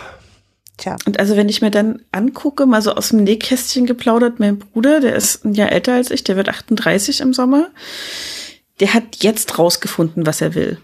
Und der kommt aus einem stabilen, wohlsituierten Elternhaus, also wo ich mir sage, das ist ja auch allen Menschen echt gegönnt. Das sagt mhm. ähm, Habermas, glaube ich, hat das schon gesagt, dass die Adoleszenz bis locker bis zum dreißigsten Lebensjahr geht. Also äh, wo du dann so denkst, ja, und warum muss ein Jugendlicher mit sechzehn oder achtzehn fertig sein? Also mit achtzehn versuchen, versucht man die aus der Jugendhilfe zu drücken, wo die Jugendhilfe eigentlich bis einundzwanzig geht. Mhm. Und äh, bei so t- schwer traumatisierten Kindern eigentlich sagt man, naja, die brauchen locker bis siebenundzwanzig. Mhm. Ja? Mhm. Also bis sie das aufgeholt haben und das Vertrauen haben, dass, also das eine ist ja das Vertrauen hier. Ja, mhm. das andere ist dieses Vertrauen auf andere Menschen zu übertragen, dass ich überhaupt eine Ausbildung machen kann. Mhm.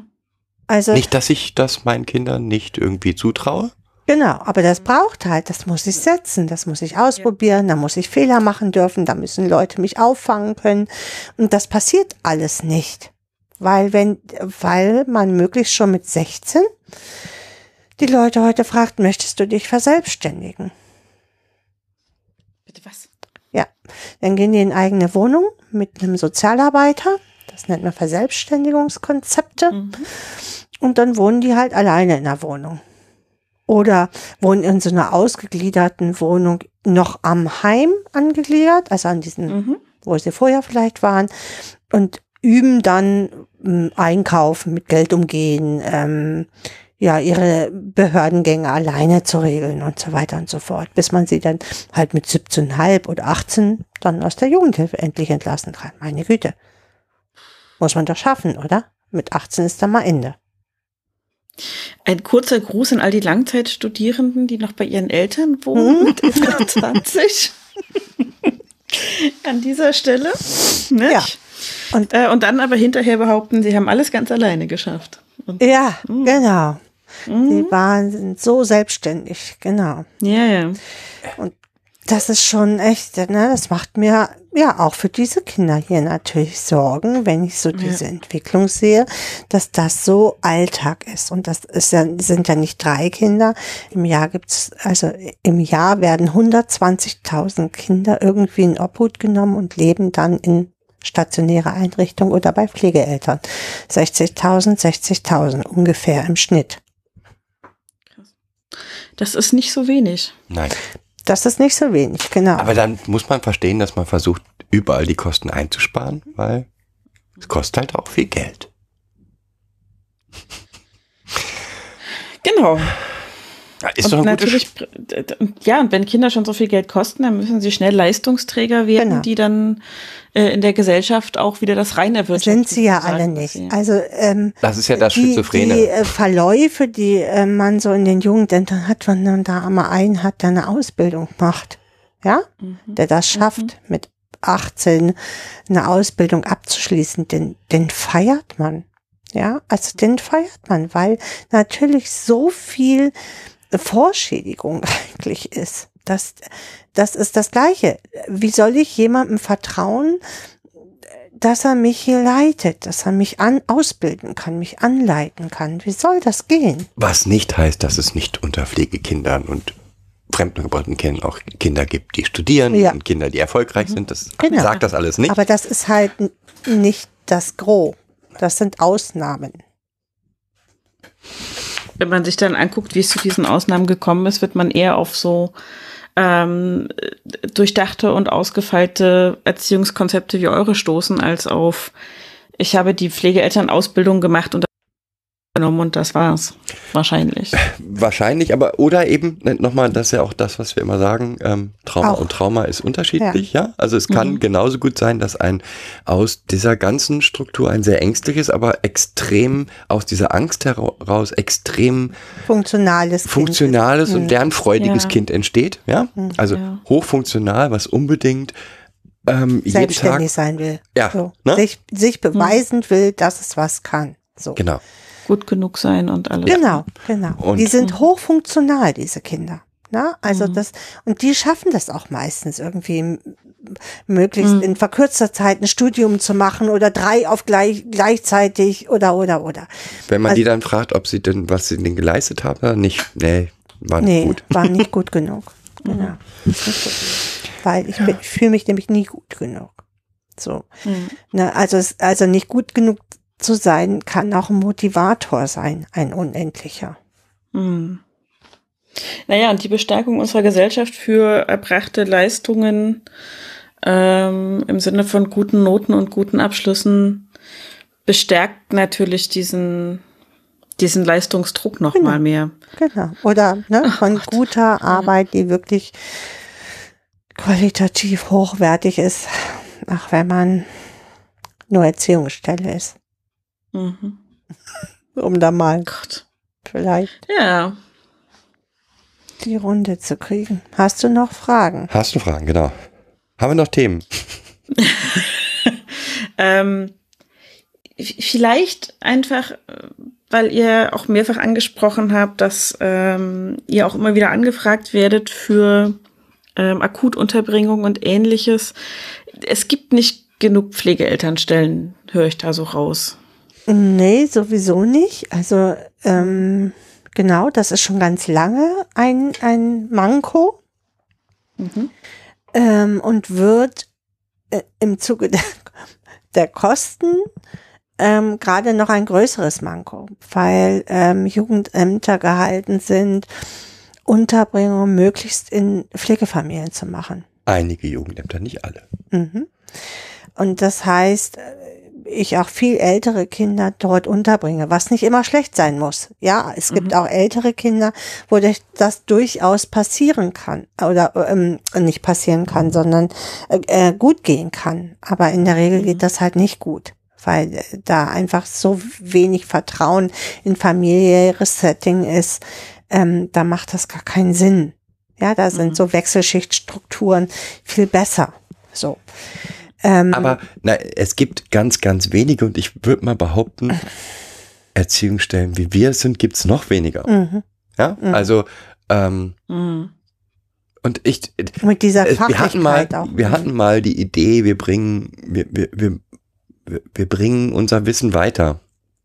Mhm. Und immer, eigentlich denke ich immer noch, es wäre eine gute Idee. Aber andererseits mit unseren Erfahrungen, die wir so gemacht haben, kann ich ja eigentlich niemanden guten Gewissens raten. Ja. Kann ich nicht. Ja. Also und, ja. nicht, und das nicht, weil ich glaube, ja. dass er an, der, an den Kindern verzweifeln wird. Ich glaube, mit ja. der richtigen Einstellung auch? und, und also, dem richtigen Wissen ja. und, und der guten Unterstützung aus verschiedenen Seiten kann man das schaffen. Ähm, sondern an den anderen hm. Stellen. Ja. An den Behörden und also ganz ursprünglich, also vor, ich weiß nicht, acht Jahren oder so, hatten wir mal die Idee, dass man das als Ausbildung kreiert, also so wie ein Erzieher oder ein Heimerzieher, mhm. ja, dass mhm. man wirklich sagt, okay, die Ausbildung muss drei Jahre gehen, mhm. um alle Facetten, du musst das ausprobiert haben, du musst in, mhm. in einem Heim gearbeitet haben, du musst mhm. oder zumindest hospitiert haben in Praktika, in unterschiedlichen schweren äh, ne, Erziehungsheimen, ja. um für dich auch klar zu haben, was, was traue ich mir überhaupt zu. Mhm. Ja, aber das will keiner, weil es will ja keiner bezahlen. Also ja. ich weiß, dass ja. die Meinung ganz oft vorherrscht, meine Güte, da bringen wir die unter bis zum vierzehnten Lebensjahr und wenn das dann crasht, ja, äh, mhm. dann haben wir noch drei Jahre, wo wir ein bisschen mehr zahlen müssen. Aber die drei Jahre, da haben wir ja die Jahre davor, die zehn Jahre davor, die haben wir ja voll gespart. Mhm.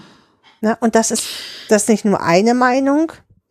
So, die ist dir jetzt schon mehrfach begegnet. Und die ist mir mehrfach begegnet. Und da kann ich, also da ja, ich mache mir da wirklich Sorgen auch um die Kinder, weil es geht nicht mehr um die Kinder. Ja. Ne? Um, es geht nicht mehr um Unterbringung und Bedürfnis, also was für ein Bedürfnis hat das Kind, da bringe ich das Kind unter, sondern es geht nur noch um Wirtschaftlichkeit. Und ich finde, ein Kind ist kein Wirtschaftsfaktor. Nee, sollte es auf keinen Fall sein. Gibt's denn eine Idee von eurer Seite, weil ich kenne mich da ja wirklich so gar nicht aus, wo sich was ändern müsste, damit Jugendämter wieder so ein bisschen mehr zurückrudern. Also Wirtschaftlichkeit und überprüfen, dass da keine Gelder veruntreut werden und sowas, alles schön und gut, sehe ich ein. Aber dass trotzdem das Kind und die Bedürfnisse und die Sicherheit des Kindes im Mittelpunkt stehen. Also für mich gäbe es einen Ansatz erstmal. Mhm. Und der wäre raus aus den kommunalen Trägerschaften. Ja? Es kann einfach nicht sein, dass Jugendhilfe, wenn ich in Hamburg wohne, eine andere ist, wie wenn ich in Duisburg wohne. Ja? Mhm. Das, das, da, mhm. das finde ich, das darf einfach nicht sein. Ähm, sondern es müsste eigentlich aus Steuern, Bund, wie auch immer finanziert werden. Mhm. Damit würden ganz viele von diesen Problemen wegfallen, weil da wird dann in der Jugendhilfe eingespart, weil die Kommune sich gerade ein neues Krankenhaus geleistet hat. Klar gibt es einen Haushaltsplan und, und, und, aber ne? mhm. wir müssen halt mhm. insgesamt mhm. sparen und da kommt die, das Jugendamt eben auch mit rein. Ähm, das wäre ein großer Anfang. Mhm. Ich, ich persönlich halte das neue Kinderjugendstärkungsgesetz. Äh, für einen richtigen Anfang auch, weil dort zum Beispiel von den siebzig Prozent Selbstbeteiligung jetzt auf dreißig Prozent runtergegangen wird, mhm. äh, ist der richtige Anweg, wobei ich mich frage, sorry, also diese dreißig Prozent. Also für mich, das müsste generell wegfallen, ja. weil ich diese Kinder ja auch benachteilige. Also wenn du diese Kinder in der Jugendhilfe siehst im Vergleich zu Kindern, die normal aufwachsen, die ja immer ein schönes, fettes Konto haben, wenn sie dann mal so, in, na, ich spreche jetzt von gut bürgerlich, durchschnittlich, bla bla bla. Ja, ja, klar. Ähm, Babo von der Oma zum Geburtstag. Genau, und so. genau. So, das können die ja gar nicht haben, weil jedes bisschen, was sie irgendwie geschenkt bekommen, muss ans Jugendamt abbezahlt werden, auch ein Sparkonto. Mhm. Also das kannst du mhm. mal knicken. So, dass du die ja für den Staat ins eigene Leben schon völlig viel, viel schlechter stellst. Ja. So, ne? Also das ist, ne, also da sind sie auf der richtigen Wege. Ähm, mhm. und also für mich äh, hat es ein, muss es ein politisches Umdenken geben. Ja, mhm. also äh, und zwar zu dem Kind, egal woher es kommt, ist ein wertvolles Leben, äh, ist ein Bürger für die Zukunft. Ja, ist unsere Zukunft. Mhm. Also, mhm. und es ist völlig wurscht, woher das Kind kommt. Ja. Und auch nicht Zukunft wirtschaftlich gedacht, sondern einfach gesellschaftlich. Genau, genau. Nicht Zukunft. Ja. Aber, weißt du, also Zukunft, selbst, selbst das ist das, was mich ärgert, selbst wirtschaftlich gedacht. Ja? Mhm. Also, nehmen wir jetzt mal an, ähm, ich bilde Pflegeeltern richtig gut aus und sie kriegen keinen einfachen Satz, sondern den fünffachen Satz. Oder gut. was auch immer. Oder ne, beliebigen Satz, den mhm. sie bekommen. Ja, das mag dann im Jahr eine zusätzliche, zusätzliche Investition von, sagen wir mal, ähm, fünfzehntausend Euro sein. Mhm. Kann sein. Pro Kind. Klingt viel. Mhm. Aber andererseits, mhm. wenn ich auch nur fünfzig Prozent der Pflegekinder so aus der späteren Hartz vier Empfängerschaft ja. in ein selbstständiges Leben überführe, also, also dann, ne? na, dann hat sich das gelohnt. Ja. Auch finanziell. Das Problem ist, dass immer dieses Denken, rechte Tasche, linke Tasche, ähm, mhm. ich Ich habe hier Geld vom Bund und da Geld aus der Krankenkasse und da Geld irgendwie und ein behindertes Kind, der geht ja gar nicht. Ähm, ich, ich, du, du hast ja, ja schon, einigen, schon so ein paar Podcasts mit mir gehört. Mir bleibt immer hier das mhm. Beispiel von dem äh, Down-Syndrom jungen Mann hier in Dänemark ähm, im Kopf, der selbstständig arbeitet mhm. in einem Fotogeschäft, dort zwar nur, nur in Anführungsstrichen für die Passfotos zuständig ist, aber ansonsten ein eigenständiges Leben führt, der sich finanziert aus einem Teil vom Staat und ein Teil für die Arbeit, die er kriegt, bekommt er von seinem Chef. Mhm. Und ich bin mir sicher, dass es günstiger ist, als diesen gleichen Jungen in eine, diese Werkstätten zu packen. Mhm. Ja. Ja.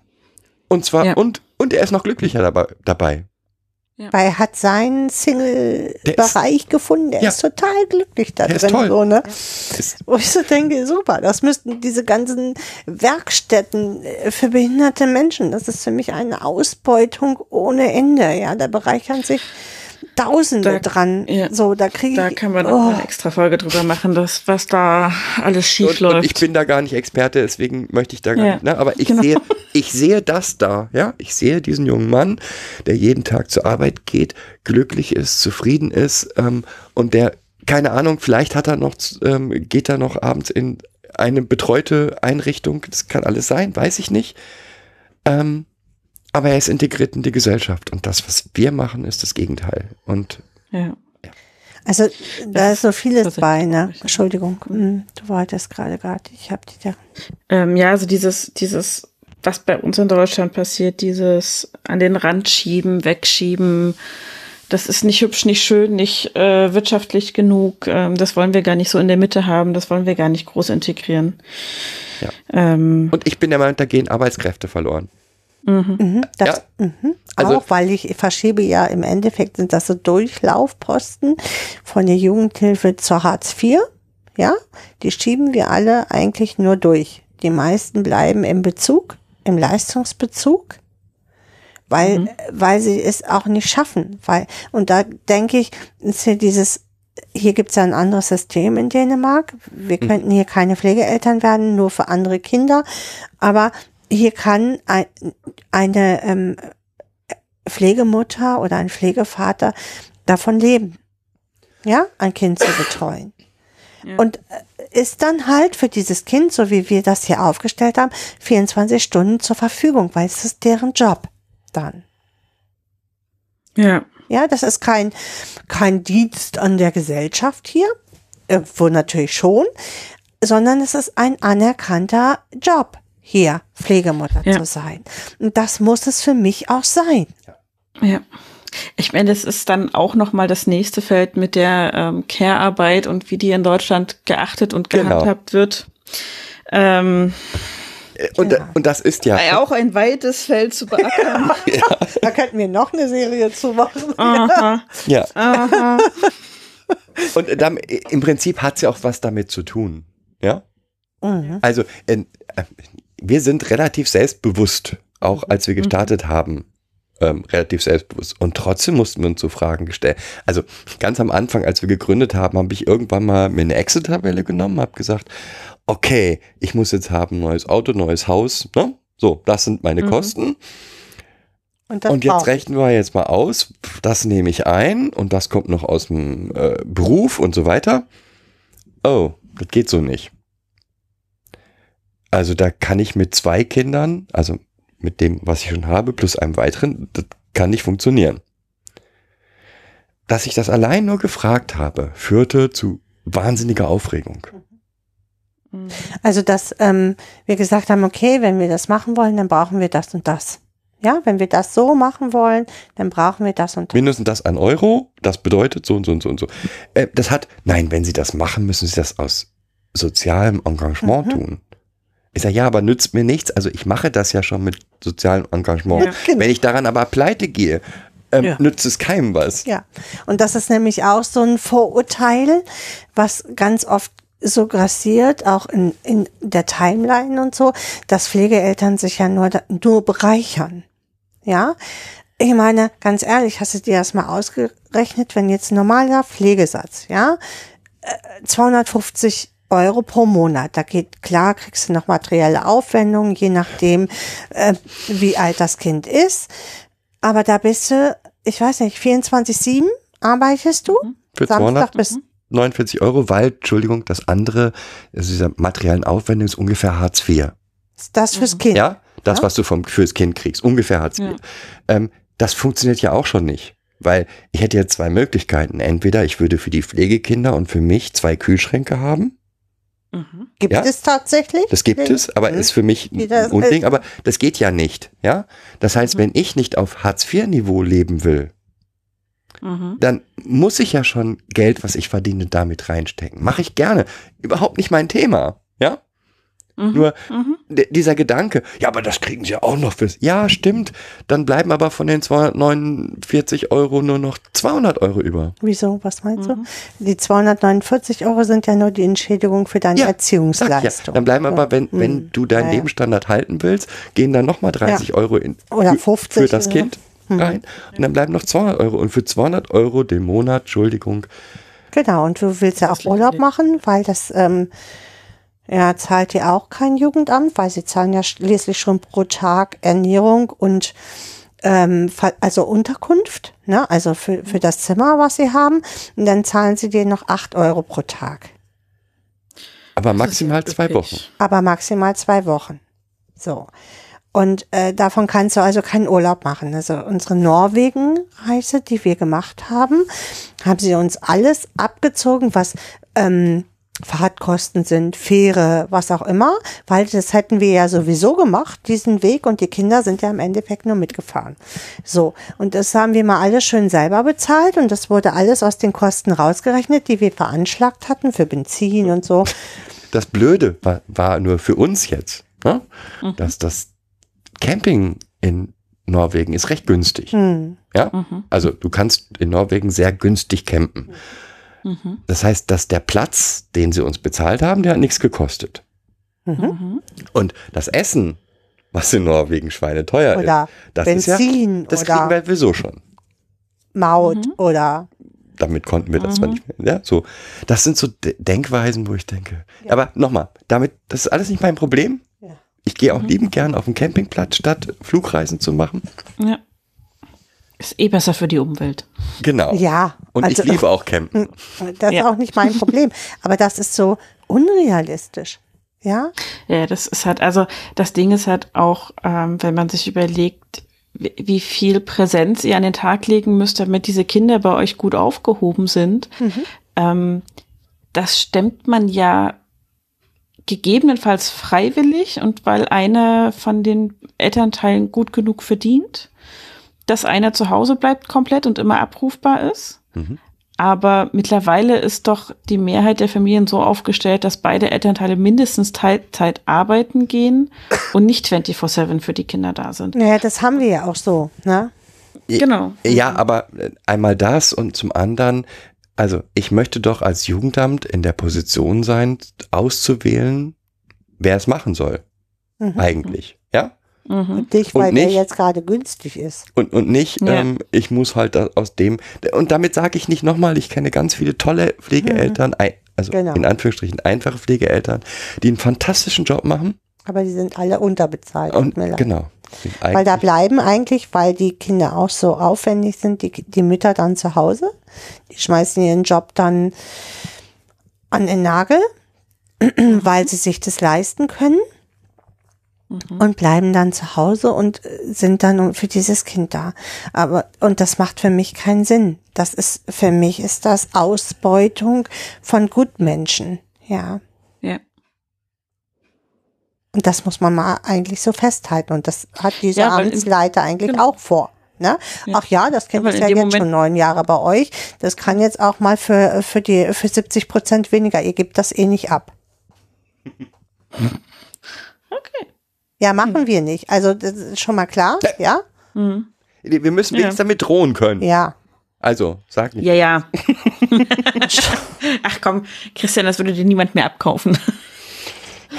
Oh Mann. Es tut mir leid. Ja, es ist, es ist hart, weil es so das einzige Druckmittel ist, das man noch hat. Von wegen, ihr müsst nach einer anderen Unterbringung für die Kinder suchen, wenn ihr uns nicht weiter bezahlt. Ja. Aber, also wer eine Folge deines Podcasts gehört hat oder eures Podcasts, glaubt euch das eh nicht mehr. Es tut mir leid. Scheiße. Das ist gut für die Kinder, aber für Scheiße. Euch ist gerade schlecht. Scheiße, scheiße, scheiße. Ja, aber das, ja. wir sind nicht die ein, also Pflegeeltern sind halt generell erpressbar, weil sie Bindungen aufbauen und diese Bindungen sind ja auch zur Entwicklung gewünscht. Ja, und die brauchen Kinder ja auch. Und äh, dann willst du auch nicht mehr, dass dieses Kind geht. Und ähm, nee. egal, was es für Probleme hat, so, ne? Und die, ja. die, Man, wir haben ja neulich eine Sendung dazu gemacht, wie viele Hilfen scheitern. Mhm. Ähm, da gehe ich also fest davon, oder wir gehen da fest davon aus, dass es eigentlich nie Bindung gegeben hat. Ja. Ja, dass das Kind nie wirklich angekommen ist. Und deswegen funktioniert das dann auch in der Pubertät nicht mehr, weil dann nämlich die Wurzelsuche losgeht. Ja, wo komme mhm. ich her? Wo will ich sein? Was will ich sein? Und in diesem, in dieser Suchfindung geht das gar nicht. Dann, wenn du nicht ein starkes emotionales Bindungssetting auch hast. Mhm. So, jetzt haben wir dich vollgequatscht. Genau. Haben wir dich zwei ich Stunden ja lang vollgequatscht. Ich habe das, ich habe das so gewollt. ähm, Freiwillig. Das, ich, ich, ich, ich fand es mega spannend. Ich habe, glaube ich, akut keine Fragen mehr. Wenn mir noch mal welche einfallen, melde ich mich einfach. Ja, das Ähm, ich finde es mega spannend. Ich habe das immer mal beim Hören, äh, wenn ich euren Podcast höre, dass ich denke, so, ach, da würde ich nochmal nachhaken wollen. Finde ich spannend. Ein paar Sachen kann man sich ja einfach anlesen, also bestimmte Regularien und so, aber andere wiederum nicht so gut. Mhm. Ähm, da würde ich mich dann einfach melden, wenn das nochmal kommt. Das ist erwünscht. Sehr schön. Das sagen wir doch jedes Mal. Das stimmt. Das stimmt. Das sagt ihr immer. Ich fand es mega spannend. Ich danke euch ähm, für... für alles, für den Einblick, für die Offenheit, ähm, für die Gelegenheit, die Fragen zu stellen. Ja, oh Gott, ich kann eure Wut so gut verstehen. Wir danken dir, dass du dich bereit erklärt hast, das mit uns zu machen, die Fragen zu stellen, mit uns nochmal zu klären hier. Ich glaube, auch für uns war das nochmal ja so Dinge, die man selber auch schon wieder irgendwie in die hintersten Ecken geschoben hat, die du in diesem Erzählprozess dann nochmal nach vorne holst. Ne?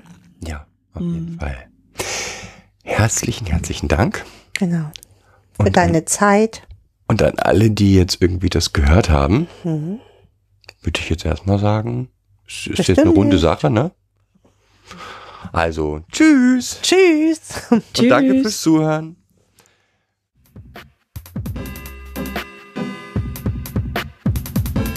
Das war eine weitere Folge Kids Podcast. Danke fürs Zuhören.